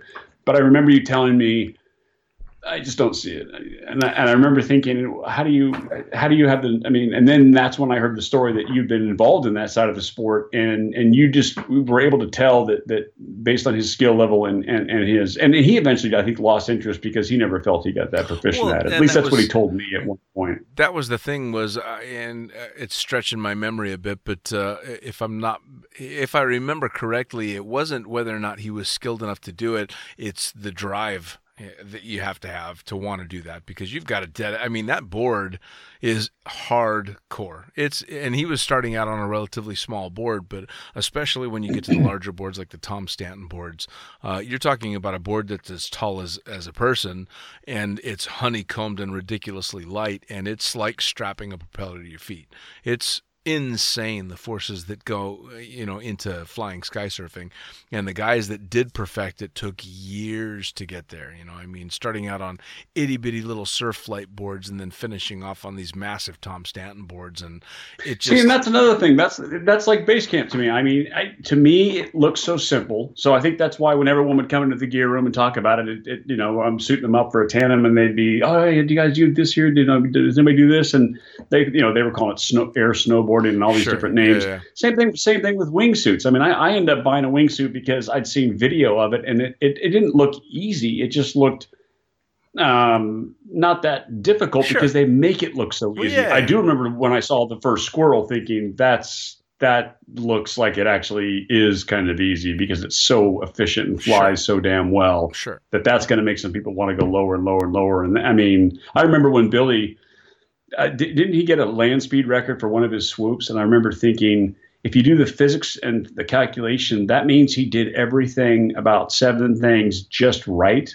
Yeah. Oh yeah. And so, so that means you got to pick one of those seven to just get it a little bit faster oh, yeah. to get that extra quarter of a mile an hour until you finally find that that's the limit for now. Until yeah. they come up with the next parachute or the next technology, or but someone will have to die. It seems like, and that's a shame, but it seems like someone has to to to to to auger in or or to really hurt themselves badly before we learn and and, and take that next step. Yeah, but no, it's true. you always it, and I could be just speaking for myself, but I always seem to to look at something on video or to, and, and and think it doesn't look easy, but you know the first time I was in the tunnel, it it, it that was a humbling experience. But oh, also, yeah. I mean McGowan, that was yeah. a huge learning experience. Well. I guess I'm lucky. I mean, skydiving has always been a relatively humbling experience to me. I've never, I've been good at things in skydiving, but I've never excelled. I never thought I was going to be a world champion at anything in skydiving, and that has actually worked to have, my benefit do you still have that mental so before it was a road you know, or road sign or, or a, a, place on the way to the drop zone where you would tell yourself if i get past this point i'm, I'm making my skydiving and that's just right. i'm going to spend my day training right do you do you have a mental like you I, I, I've, I've heard you talk about taking breaks. I've heard you talking about that first jump back was a little bit nervous. I've heard sure. you talk about different, but if, has there ever been a period where you, an incident or an event or a period of time where you said, I'm going to stick with the pilot seat or I'm going to, I'm going to, this is, I'm good. Uh, well, you know, I, I guess I'm lucky. At, at, this point in my skydiving career, it's all about fun. So if the idea of going out and making a jump or making a bunch of jumps for a day doesn't excite me and isn't really a fun idea, then I just don't do it.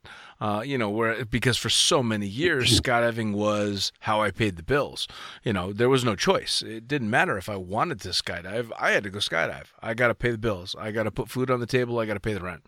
Um, and for the majority of my skydiving career, that was the case. Uh, now it's. So were you much- having? Were you were tandems at Davis more fun because they were there weren't as many and you could be more involved and you could uh, get more phone numbers and yeah, I mean, and I have more fun with it because you seemed very relaxed. Or when you were at the tandem mills, like you used to talk about, were you, were you that relaxed or were you just go go go? Oh go? no, I was I was go go go. Like I came to Davis from Cross Keys, so I came to uh, Skydance from the busiest drop zone in the US at the time, you know. So I went from doing 25 plus tandems a day, um, Friday, Saturday, Sunday, to, you know, Davis, where you do six or eight, you know, which is ridiculously low key in comparison. See, to me, that's that's to me that's high numbers. Ten in a day when I did it with Jay Stokes is like, oh my god, I'm gonna die. Oh, but remember no. again, I think I mentioned this last podcast. I never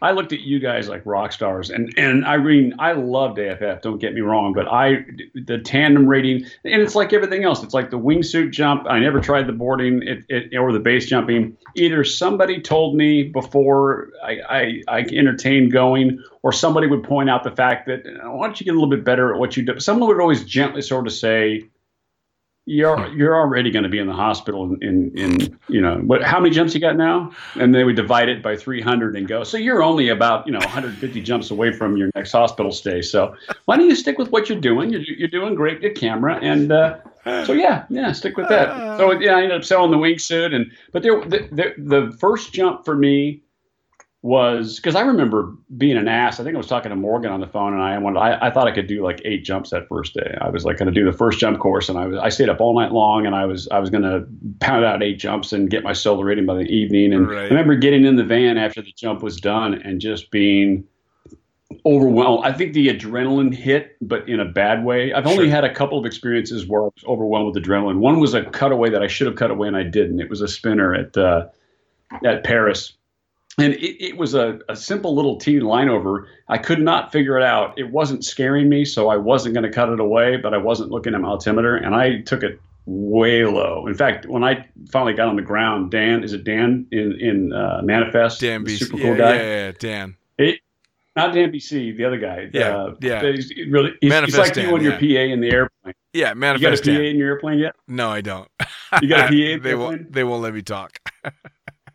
God, that, that's just that's that's in your it's in your DNA. Yeah. But anyways, so so yeah, the first the first jump getting in the van for me was I don't know. This is again one of those things that I think I bit off more than I could chew, and then it became a, just an absolute determination. And I think the the every different aspect of the sport, um, with with the exception of being a tandem examiner, which I had no idea, but you know, base jumping, wingsuit flying, everything I would try, or with the exception of base jump, would try or get involved with having to help someone after their injury or get involved in it and and then and I had the a sense of knowing no this is not I I'm going to stay in my lane. I'm Sure. having a good time, Sure. and I'm breaking enough stuff as it is, and I've only got so many more. Sure. I, you know, Well, and I'm, I'm the same way. put in my closet. I'm the, I'm the same way. I found my lane, and I I uh, I really have no need to try and get out of it. And uh, um, especially with the shit that they're doing nowadays, I'm not going to be you know doing this insane, incredible stuff that they're doing. I'm a fan, and I like being a fan. Uh, this like this podcast is kind of my avenue to to do something slightly different in the sport. Uh, otherwise, I thoroughly enjoy sitting in the pilot seat, listening to tandem scream as they go out the door, and uh, I mean, just kind of watching it all happen. And then when I decide I'm going to go fun jump, go, you know, you do a you know hop and pop or two, or or maybe chase co-pilots around and See, and I, and I and I think that's where some of these comments that I got about envy is, you know, and I and I think I mentioned this in the, in the last podcast, but a, a lot of people look at you as as as an enigma in the fact that I mean, you you go where you want to go, you do what you want to do, you seem to do it well, have fun at it, and then lose interest. Like with girls or with, with, with whatever you're doing, and off you go with the same smile you have right now, Yeah. and you're on to the next thing. Like I was surprised when you said you were going to do base camp again because I thought you there must have been something left un, unsaid in your head or undone in your mind that, Yeah. that you were going to go back. You, you seemed, I mean, I could hear it in your voice when you said, "Oh yeah, I'm going again." Oh, but I thought you were going to say, "And now I'm doing this next thing." No, no, for sure I'm going back. There were a couple of things I didn't do that I wanted to do, and, and I don't like leaving things undone. You know, uh, um, it's it's not. Uh, I don't I don't give a fuck what anybody else thinks. Uh, well, I suppose that's not true. I do to to a certain degree, but when it comes to accomplishments, it's all about what I feel I've accomplished. You know, and I think most I'm not talking about so I'm not I'm not talking about so much accomplishments. I'm talking about and, and I'm not I'm not trying to to to to pretty you up too much here, but fuck, dude, you- you're in bo- you're you're you are you're, you're, you're, you're we're all most of us are going to stay in California. We're you know we, we've got one or two drop zones we've been to. You've you've gone from tandem to to uh, the, the cockpit back to tandem. Done some fun jumps. You, you started a podcast. I mean, at first it, it it sounded ridiculous. I think it's become popular. At least I love it. Um, and then every now and again there'll be a picture of you sleeping in some mosquito tent covered whatever in the beach with with you know Brad or wherever you guys go. And and and for, for the most of us, we just don't have. It seems like we don't have that time in our day. It seems like we don't have that ambition, I guess you would call it. And and you always had that grin, like. I'm just here, I'm just doing what I'm doing. I mean, you guys could do it too. It's not that big a deal. I mean, that, that seems to be your attitude. I know there's a lot more that goes into it, but Fair enough. coming from my view looking in it looks like and like when you said oh she, you know my daughter she's the one that's got the brains in the family i say bullshit i think you're living your dream and i, and I used you when i told jack you got to do what you want to do and my daughter i said the same thing you got to do I gotta, it, it, it was difficult to, to use you as, a, as an example because tiffany didn't know you as well as jack plus i Plus, why the have to be fuck would you use me as an example? For well, if you didn't know, she, well, because if you didn't know she was my daughter, I told you the story about the first time Tiffany showed up at the drop zone. Meeker ran into his team room, took his his uh, his uh, one piece uh, guano suit off, and came out in his underwear to put it back on. I mean, he didn't know it was my daughter. right. But and I remember I remember Sal Cohn looking at him like, "What are you doing?" Oh, and he goes, "I'm hot." And then he's like, and then you know, Tiffany walks over. So that's what you guys jump in, and oh, and he's like, "Yeah, it's really kind of hard, difficult to get on. You got to put one leg in." And I'm thinking, God, Maker, I can't wait to do it. It's my daughter. That's awesome. I mean, it's just a natural. Some guys have that natural charisma, and, and uh, yeah. Oh, that's awesome. but yeah, so no, I, I don't think I, I'm not I'm not talking about accomplishments so much as it, it just seems like you're living the dream and well, I and think the, the decision to make, to make those leaps seem to come easy for you. it's um. Does that, does that make sense? Irresponsibility comes very easy to me yeah and it is that It, I don't know if it's irresponsible. It doesn't seem like that. I mean, there's a picture of you standing next to an airplane in front of a C, what is it, C500, you know, Mercedes, and and and you're thinking that's that's like some of these comments. Bullshit. He rented all that crap, or those chicks are all rented. He saw one in the magazine, and he just has enough balls to actually figure out how to get her to come hang out with him. He used to be a stripper. Of course, he knows ex strippers. And I'm like, no, those weren't strippers. none of those girls looked like they were strippers. No. Do you remember? Do you remember standing out in front of the hangar and we're in this big group and I think it was a fuel load and there's a bunch of gals we're all doing tandems with and one of them one of them was standing next to you and she's staring at you kind of funny and she goes, "I know you from somewhere. You look really familiar." And I quipped, "You ever been to Vegas? You just I mean laser eyed me." She goes, "Yeah, you know what?" like, yeah, you probably did. You get married in Vegas? He was probably at your honeymoon. you know, it's funny. Uh, um, no, it's your bachelorette party. I'm finally now at the age where they see the gray whiskers and don't they don't pay much attention to that story anymore, which is funny. I think it's hilarious but yeah, yeah, you know, no, I, I honestly, I just kind of go with whatever feels right, and I've been very lucky. I've Forrest Gumped my way through life. you know, it's yeah. I mean, I actually, I mean, that, that's one of the one of the comments. I can't remember because I, I don't remember who wrote this. Uh, where, because the way it was worded was hilarious. Oh man, where did I put it? I love that you've taken notes on all this. Mathews, quit trying to be the Forrest Gump. You're talking to the Forrest Gump that finds himself, chases his dream, seems effortlessly to land in the most unbelievable places. For Christ's sakes, he was a stripper. Uh, stop, stop lying unless it's on video and saying, "Oh yeah, I can ski and ride a motorcycle, etc." Bullshit. I saw you almost kill yourself on a motorcycle racing the airplane. I forgot about that part. That's awesome. That's awesome. Yeah, Chris Hackler and I raced the airplane one time, and I don't know whose motorcycle. I think it might have been no, it wasn't Nick's. It was somebody else's. They they had just gotten a crotch rocket, and uh, I uh, I was going to race the PAC, so I'm on the um, I'm on the the uh, what do you call it, the taxiway? Yeah, yeah. And uh, and he guns it, and we're going, and everyone's looking out the window, and I'm just hauling ass, and he lifts off, and he just kind of stays level with the runway, and then he starts to point, like the pull signal, and I'm thinking, what, what, what? And he's pointing at the end of the. I'm running down the taxiway, and I'm going as fast as PAC. Which is how fast is that? Oh, you're probably doing. I mean, if he's if he's 80, 90 miles an hour. Yeah, yeah, about yeah. My hat's off and everything else, and all of a sudden, boom, into the dust, into the dirt, on out, and it stayed upright. That bike stayed upright. I took it to the double wide, hosed it off before I took it back to to the owner. I bet you. But did. uh, yeah, yeah, no, oh, there man. I have dozens of stories where we did stupid stuff like that. I, you know, and that that that's what, what was a shame was it seemed like I always the really nasty injuries I seemed to avoid. The only really my moment was the Pat McGowan to me loss was well that and Allison. Those two to me seemed unexplainable. Yeah, maybe Allison, Allison was... maybe Allison because it was it was so unexpected, but Pat was absolutely, in my mind, unexplainable. Sure.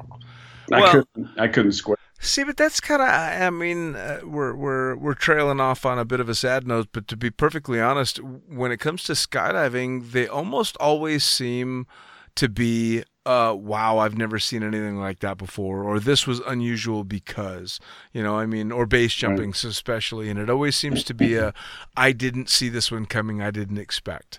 Um, and I finally come to the grips with the fact that if and when I lose somebody in either skydiving or base jumping, I'm not going to see it coming. And it's going to be weird. And it's going to be something I don't expect because now, with as many years as I've been in the sport, and same with you, as many years as you've been in the sport, the people that we know, if they're still going big, are fucking good the people that we know, right. if they are still going that hard after this many years, are probably at the top of their game.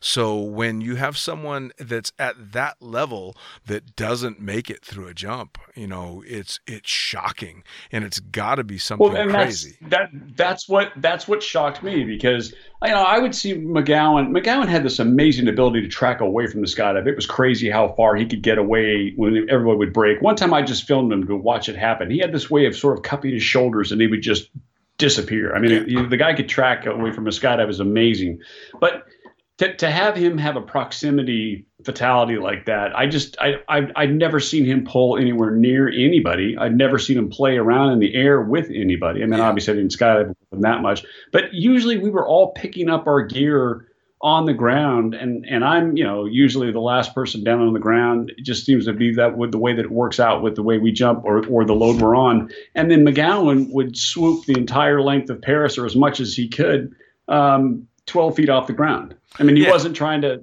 get a toe on the grass he was just going over everyone's head at a safe level and just seeing how far he could get, you know, across the whole damn thing. So yeah. it was just amazing to see that. And, and then I'd ask him why you do that. He goes, well, two things. One, it's I don't have to worry about the ground, so I can go as fast as I want. Right. I can play and learn and have a good time on the canopy, and it's great to see everyone hear me coming and turn around in shock and know that I'm 20 feet over their head. Sure. Yeah. Yeah. Yeah. For sure. So I mean, it just to, to have him put himself in, in a situation, or to have him maybe, maybe it was the other. I don't know, but to me that was the one.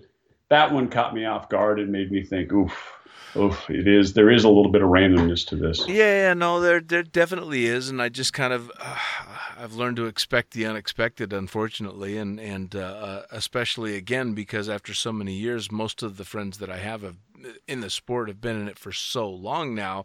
If they're still actively jumping, they're either workhorses, um, you know, just right. doing their thing day after day, or they're pushing that envelope. Uh, and if they're the ones pushing the envelope, I, I, mean, I hate to say it, but I'm not shocked anymore. It's it's been a long time yeah, since I've been truly shocked. Yeah, you just kind of go, oh, fuck, you know, and you maybe you may yeah. be surprised at the circumstances, but uh, the shock value's kind of kind of gone out of it anymore, which is a shame. You know, uh, um, I, yeah. I, if if I could actually have anything back at my time in skydiving, it would be the ability to be shocked and and uh, truly saddened. You know, at, at some of the losses that we've had, but uh, I'm almost numb. Well, and I, I I don't remember who said it, but I, I the Allison thing shook me up, and and it was touching because you know they gave me a little vial of her of her ashes and I, I spread them over Santa Cruz and I I just I don't remember who said it but someone said something like you know think of all of the the the people she touched the impact she had and, mm. and what a wonderful person and you got you got to know Nick in a way not just as a you know a student but in as a and get to respect him as a climber you got to see him in a wonderful relationship you got to see him happy I mean they oh, yeah. lived in a tent with two dogs oh, yeah. I mean they were an amazing couple and then to have her go so suddenly to to to really worry about it or, or to overthink it. I mean, you, you have to celebrate because that smile that she had is infectious. Well, yeah, so that, I that's what I think of. Well, and your your so, version of Allison for me, and and Allison was very important to me as as well as Nick still is, but uh, for me it was Donnie Brown.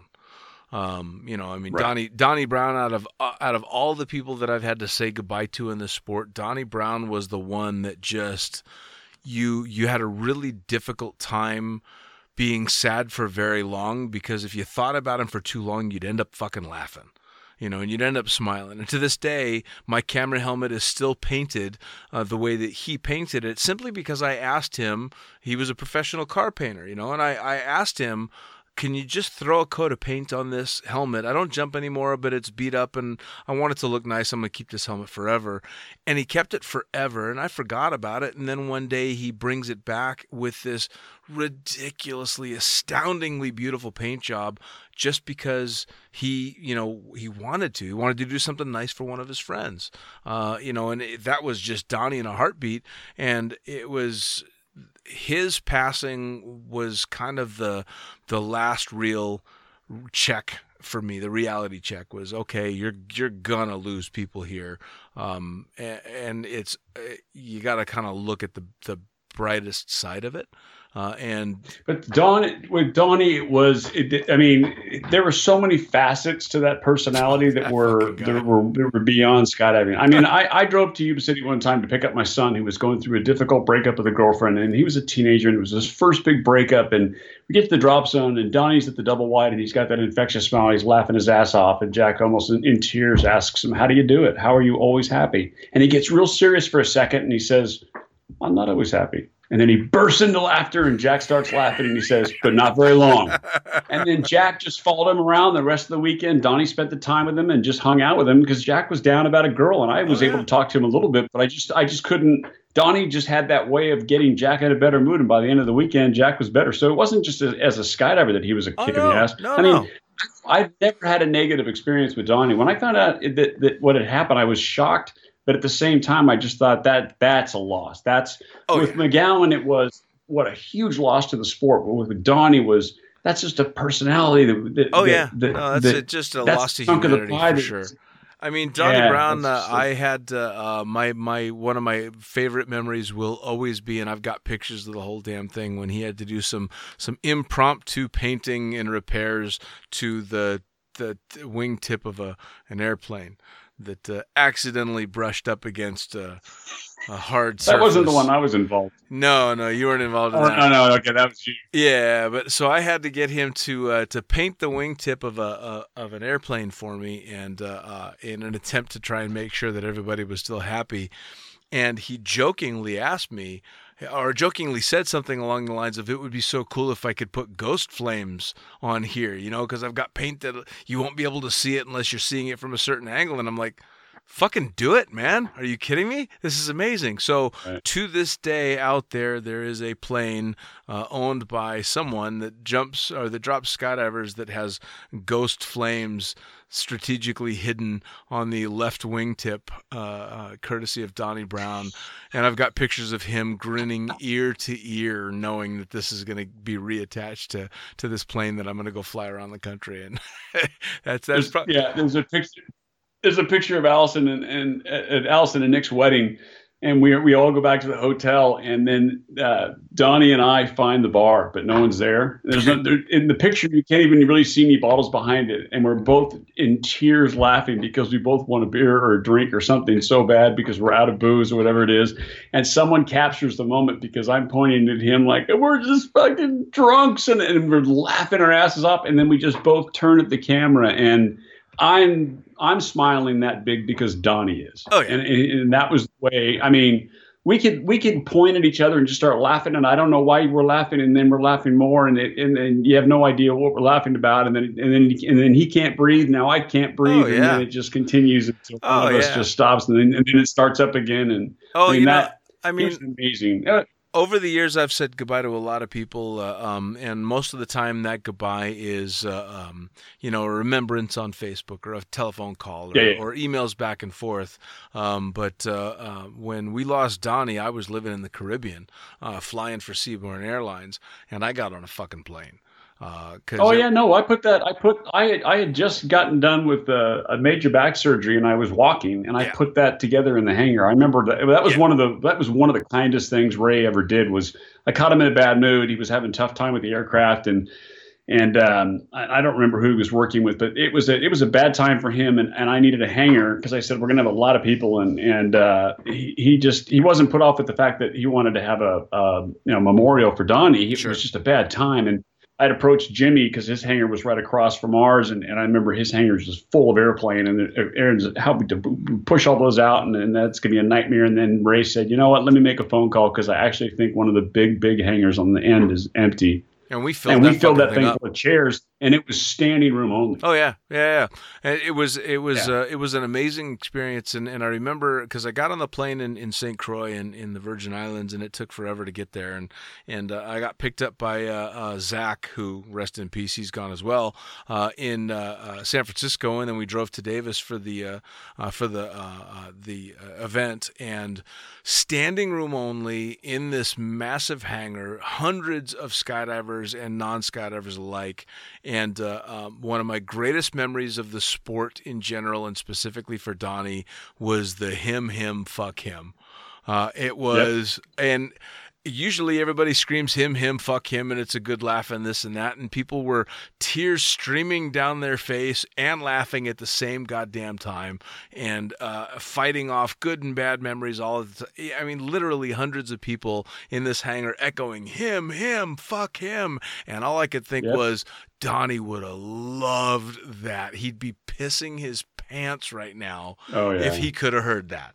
And of course, there were Yeah. probably three or four dozen non skydivers in there that are like, uh, "What?" what what what's going on? They but also, What do you mean, fuck there was also this mood. There was mood. There was this mood of celebration Oh, yeah. because we showed the slideshow and the pictures and everything else. But there was also this this this ver, uh, kind of a, a a melancholy because I remember a lot of people being worried about each other because Donnie meant that much to some people. everybody, and I remember them being honestly concerned. You know, and and um, I mean, I you know, I pulled Meeker's underwear up over his ass and put him on his feet probably twenty times. I'd never seen Meeker that upset. I didn't know him and Donnie were that close. I just Oh, thought yeah. Donnie was that, that close with everybody. Well, that's the And, thing um, too. Is so, I mean, yeah. if if if you were to ask me intimate details about Donnie's personal life, I wouldn't have them for you because we weren't what you would consider a stereotypically super close couple of friends. But I still loved him absolutely that much, as did everybody else. And the and the cool thing And not about to toot, but not to toot your horn, and, and, and not to interrupt you, but but that that he's also one of those characters that lived life large and lived it full. I mean, he was into what everything from racing to motorcycles to Everything. you got God knows what, and always seemed happy. So there must have been some downtime, and I think that's why some of these comments that I got from our podcast last time, I think you people look at you that same way because we're not we're not always that amazingly jovial or have that kind of an impact. And and I'm not saying you're the Donnie Brown. I mean, Oh, God, I've no. seen you in a mood sometimes where I mean, I'm way to too kill much a Packer one time just to make oh kill a Packer just to make a point to the other Packer. It was kind of funny, but um, the point being is that there are some people that are just naturally happy, naturally have people that gravitate towards them, and then and then there's others that just seem to find themselves in some of the most amazing places. And you're seeming to find those people that to talk to on this podcast, which I think is amazing because that's Well- to us we get to see different sides of people. Like with Ray Farrell, I mean, I had no idea that Ray was relaxed. Oh, yeah. in Florida and calm. that's been the You know what I greatest mean? thing he about this. good. You got Yeah, that's been the greatest thing about this podcast is is I'm going after people uh, to to interview on the podcast not because I think they're going to be good for the podcast, but because I fucking want to talk to them. These are people that I want to I want to hear their stories, and hopefully that comes through on the podcast. Is that this is somebody I want to hear something from, and that I think has real value. But at the end of the day, this podcast is 100% selfish. This shit is for me. If someone else is enjoying this, that's fantastic. good. Yeah, it really Otherwise, is. yeah. You know, this podcast is absolutely for me. If you're enjoying it, that's fantastic. If a bunch of people are listening to it, that's great. Otherwise, this podcast is something for me when I'm 110 years old. I get to listen to all these fucking cool stories again because this whole thing was just for me. Uh, you know, and it's it's been a real privilege that I've been able to get some of the coolest people in the sport, uh, you know, ever to sit down and tell me their stories and their mentality and the way that they think and and uh, um, why they've approached this sport and why they love it and love the people involved and and what goes into it. And it's so for me, it's just been a joy. You know, this is this is Well, we, left, we left it off last time with me hoping it gets bigger and hoping you get a sponsor and you become a micro influencer with the kind of thing. Now I'm hoping that you you start it- it- people start thinking of, of this as a forum for them to, to want to come to you and say, hey, I, I'd like to I'd like to share I hope that's so. that when you when you approached me, I thought I no, I don't. There's just absolutely no way that I would that I would fit into the the caliber of the people that you're talking to. And then I kind of thought, ah, what the hell? I'll give it a Yeah, shot. I mean, he fucking can do. edit half the crap out and well, but now we're talking about making barbells out of toothpicks and Oh, dude. Yeah, no, man. fix, I mean, that's that's it. Well, and I'll I'll use that as a springboard. I'll absolutely tell people that are listening to the podcast if you've got a fucking story to tell, I want to hear it, and I guarantee you other people do too. Um, I say it at the Well, end of yeah, and I and and we could we could we could go back and forth for hours. I, I mean, literally, I've never been out told stories. People always have another version, or okay, that reminded me of this, and that's the beauty of the bonfire. Yeah, yeah, yeah. Oh, I love it when somebody tells my own story back to me, but different. We'll What- bring it back to 2020. What's the mood and the the tenure and the the not tenure? What, what what's the tone at the drop zone now? I mean, I, you you remember I've been away from the sport for a while, so I'm I'm I'm 2000. Well, I'm I'm 88, 89 to 2010, 11 Sure. is is my time frame. Okay, that's uh, quite a while ago. So and I'm not, you know, and this is weird. Politics somehow finds its way onto Facebook, but it does not find its way. At least it didn't when I was around at the drop zone. So politics aside, what's the tone and party atmosphere? I mean, are people getting really serious and technical about jumping, or is it still man, a bonfire, it's still crazy the- ass? It's still the same, and you've still got the jumpers that are fucking worried about that next point, and the jumpers that are just worried about having a good time. You got the jumpers that are trying to. Do you still get the guy coming walks in and- the Peterbilt? Do Yeah, you still get the guys coming in the Peterbilt belts and want to jump out the hangar, and Yeah, you're like, oh, yeah. oh Christ, we gotta well, I- we gotta beat this guy out. those are few and far between. Those are those are special characters, and and for those that don't know what Jim's talking about, you'll have to listen to the first Jim Mathews podcast. We, we go into detail on that one. Well, hey, as we're rounding the two hour mark, I'm going to get you to pick one last thing on your list that you want to highlight because I know you made a, a fun list, and and uh, uh, one last thing to hit before we sign off because we're pushing our luck with uh, uh, with skydivers if we hit more than two hours. I hear you flipping papers. Okay, well, not well. Some of these are mundane. I mean, we've got some golf stories, we've got some other stories, but you know, they, I think I think you did a good job talking about uh, Billy Sharman and, and the van incident. That was funny. I've got about five or six different Billy stories here. But the problem with those are he's married, so we might not want to go there. We've got. this is. There's this one story. I, I'm sorry, Billy. Uh oh. Uh oh. This is one. This is one story. Somebody comes from like the, the you know the Quick Mart or whatever the hell it was, you know, by the freeway. Yeah, yeah. Somebody comes in and they're like, "Oh my God, we just ran into the some scruffy gal in pajamas." I mean, she looked okay, but she looked rough on the edges. She's walking around in pajamas, saying she's looking for a drop zone. I think she's out of her gourd. And uh, God, I, I, Ryan and I, you know, bunch of people playing, you know, the guitar game, and and all of a sudden we're like, "Oh, you didn't tell her about Skydance, and he's like, God, no, no, that'd be the last thing I would do. And then about five minutes later, Billy walks in with her. he had stopped to get beer, puts her in the van, and just as he tails off telling us the story about this woman walking around, I mean, it was a young girl. I mean, she was got to be in her early twenties, and she was she, after she, you know Billy cleaned her up a little bit, gave her a shower. She looked pretty good. Took her for a skydive the next day, but. You just finished telling us about this crazy woman wandering around in the parking lot looking for her drop zone. And then she comes walking in with Billy. I mean, Billy was that kind of guy that just seemed to find himself in those with that shit grin Yep. with a, with a really good explanation. I mean, the the the the. It, I, one of the stories that I think is is the we never talk about some of the pilot stuff that happened there, and we talk about you hitting on tandems and everything else. But Chris Hackler uh, popped up on Facebook the other day, and he's doing great. I mean, Oh, when yeah. he first got to the drop zone, him and Diane, you talk about a great couple. What a supportive wife, and Oh, yeah. he knew what he wanted to do, like you. So he he's chasing that career, and he shows up and he wants to build some turbine hours, and uh, he wants to be a you know build up some hours to be a pilot. And then his plan really was, and I'm going to go to a vacation resort somewhere and do whatever. That's Yep. what I my goals are. Yep. So he decides he's going to fix the PAC one night, and they take it down to the big hangar and they tear it apart. I mean, they they've got the seats out and they've got everything out. But we're we went to bed and then we keep hearing Billy and him coming into the kitchen. You hear bottles and stuff clanking around, and then they disappear. Because remember, the double wide is attached to that large hangar. Right. And then pretty soon they're not being quiet about it. They're stumbling in. It's getting worse and worse. And finally we get out there and they're just putting the PAC back together. It's like 3 a.m. And it looked really good. They were putting the rubberized blowers down and kind of redoing the seats and doing Yep. some other stuff. Yep. And then then they drove the PAC square out in the field between the the uh, the taxiway and the runway and got it stuck. and broke the nose gear that Ray had just had repaired so it could actually make the turn Yep. because before I guess I you're the pilot. I don't know. It, it quite couldn't Yep. make the turn unless you did it just right. So Yeah. Ray had just had the nose gear done, and so rather than pull the PAC to the drop zone, they decided to push the PAC to the drop zone and pushed it right out into the field Oh. with the nose gear cranked sideways and busted it.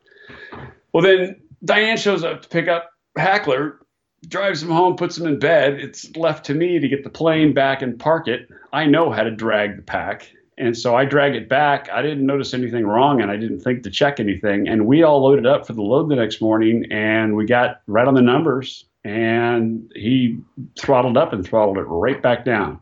And apparently, I don't know what check you do to make sure you got a little bit of everything, but it only could turn one way. So that was, he, he was able to, the way we got in the plane, it turned that way, turned that way, and then he got it to get onto the runway, but then realized it doesn't. That's it. It only turns that way. oh. And uh, it, it, was the, the happy thing about that was Ray still had all the other parts from the old whatever the linkage and everything was over back at the other. But Hackler was hilarious. He would tell, "I'm not drinking tonight. I'm not drinking tonight." And then two hours later, of course, Diane's driving around in the jeep trying to find him. Of and, course. But yeah, we had some fun we had stuff out there. Yeah, I remember having to change one of the tires of the PACs the, the last day I was flying there, wearing a skirt. wearing that, remember that? Wearing that white summer dress. Yeah, yeah, yeah, yeah. yeah. yeah. Uh, you you every plane I've ever seen, you treat it like it's like it's your brand new car. Yeah, man. No, hell no. Are you kidding me? That shit's got to take care of me and all my friends. So yes, I, I baby the shit out of those airplanes, polish them, keep them happy, so, man. So wrap it up with this. So you're going back to base camp, but I was thinking you were. So what? What else is on your bucket list? That's I'm it, man. I mean, just, just, uh, for me. It's uh, it's going to be Island Peak. Um, again, that's the bunny slope in Nepal. Uh, just to see if I can do it, and uh, um, one more trip out there because it was so fucking amazing. And then, man, it's going to be Bali on the beach. Bali on the fucking yeah. beach, yeah. Staying in one of the villas, and and uh, um, I I think I've talked before about the villas that we've gotten Bali. Myself and and uh, Junior, the my semi co-host on the on the podcast. And we've got a couple of villas in Bali and and uh, we Airbnb them out but eventually I don't want to Airbnb them I want to stay in one of them and that's it. Right right. Beach time man. Yeah. So I a few more years of flying and shit like that and then it's on the beach for me surfing and uh, pineapples and coconuts and relaxing. I got to find that picture of you and and Brad uh, from Australia. Yeah, that's when we guys, were in Fiji. You, yeah, Fiji, and you sent us a picture, and everyone was just pissed, and then someone photoshopped it. yep, yep, yep, yep. Yeah, it was uh, it was me and Brad there, and we photoshopped uh, Neil's face bright red uh, uh, on the corner of the picture, saying "You're fired," because they jokingly yep. fired us when we left for Fiji for the for the winter. and then someone went ahead and photoshopped it again. Yeah, man. And that that that, that got stapled up under the wall for a while, and that was kind of this is what they sent us, and this is what they get when they get back. All right, brother. All right. Well, th- Jim, man, thank you so much for taking round number two, uh, especially the the the fucking uh, um, the toothpick penis. Hopefully, we're story. off my genital area this year, and and we can in 2020 we can start talking about some of these other comments. And, yeah, uh, no, I th- I think we've got a round three in us for sure. I know that you've got quite a few stories. We just may have to draw some of the uh, old crew out and and see if we can't get a three way conversation going on. It'd be something. Yeah, it man. would be something because there, there's there's some folks like you said. I mean, I I uh, yeah, we we can't do some of these stories justice if we're not talking to, or at least commenting or getting a reaction from some of the other players involved. I because agree. a lot of these antics I did not do on my own. It always involved someone, eh, you know, egging me on, or you know, we were playing off each other, and the next thing you know, we were. Let's see what we can arrange. 20, it was game on. 2020 is going right, to be a good year, brother. Much Keep love, man. Keep these podcasts coming. I look forward to Mondays. You got it. I really do. Take care, brother. All right. Bye. Take care.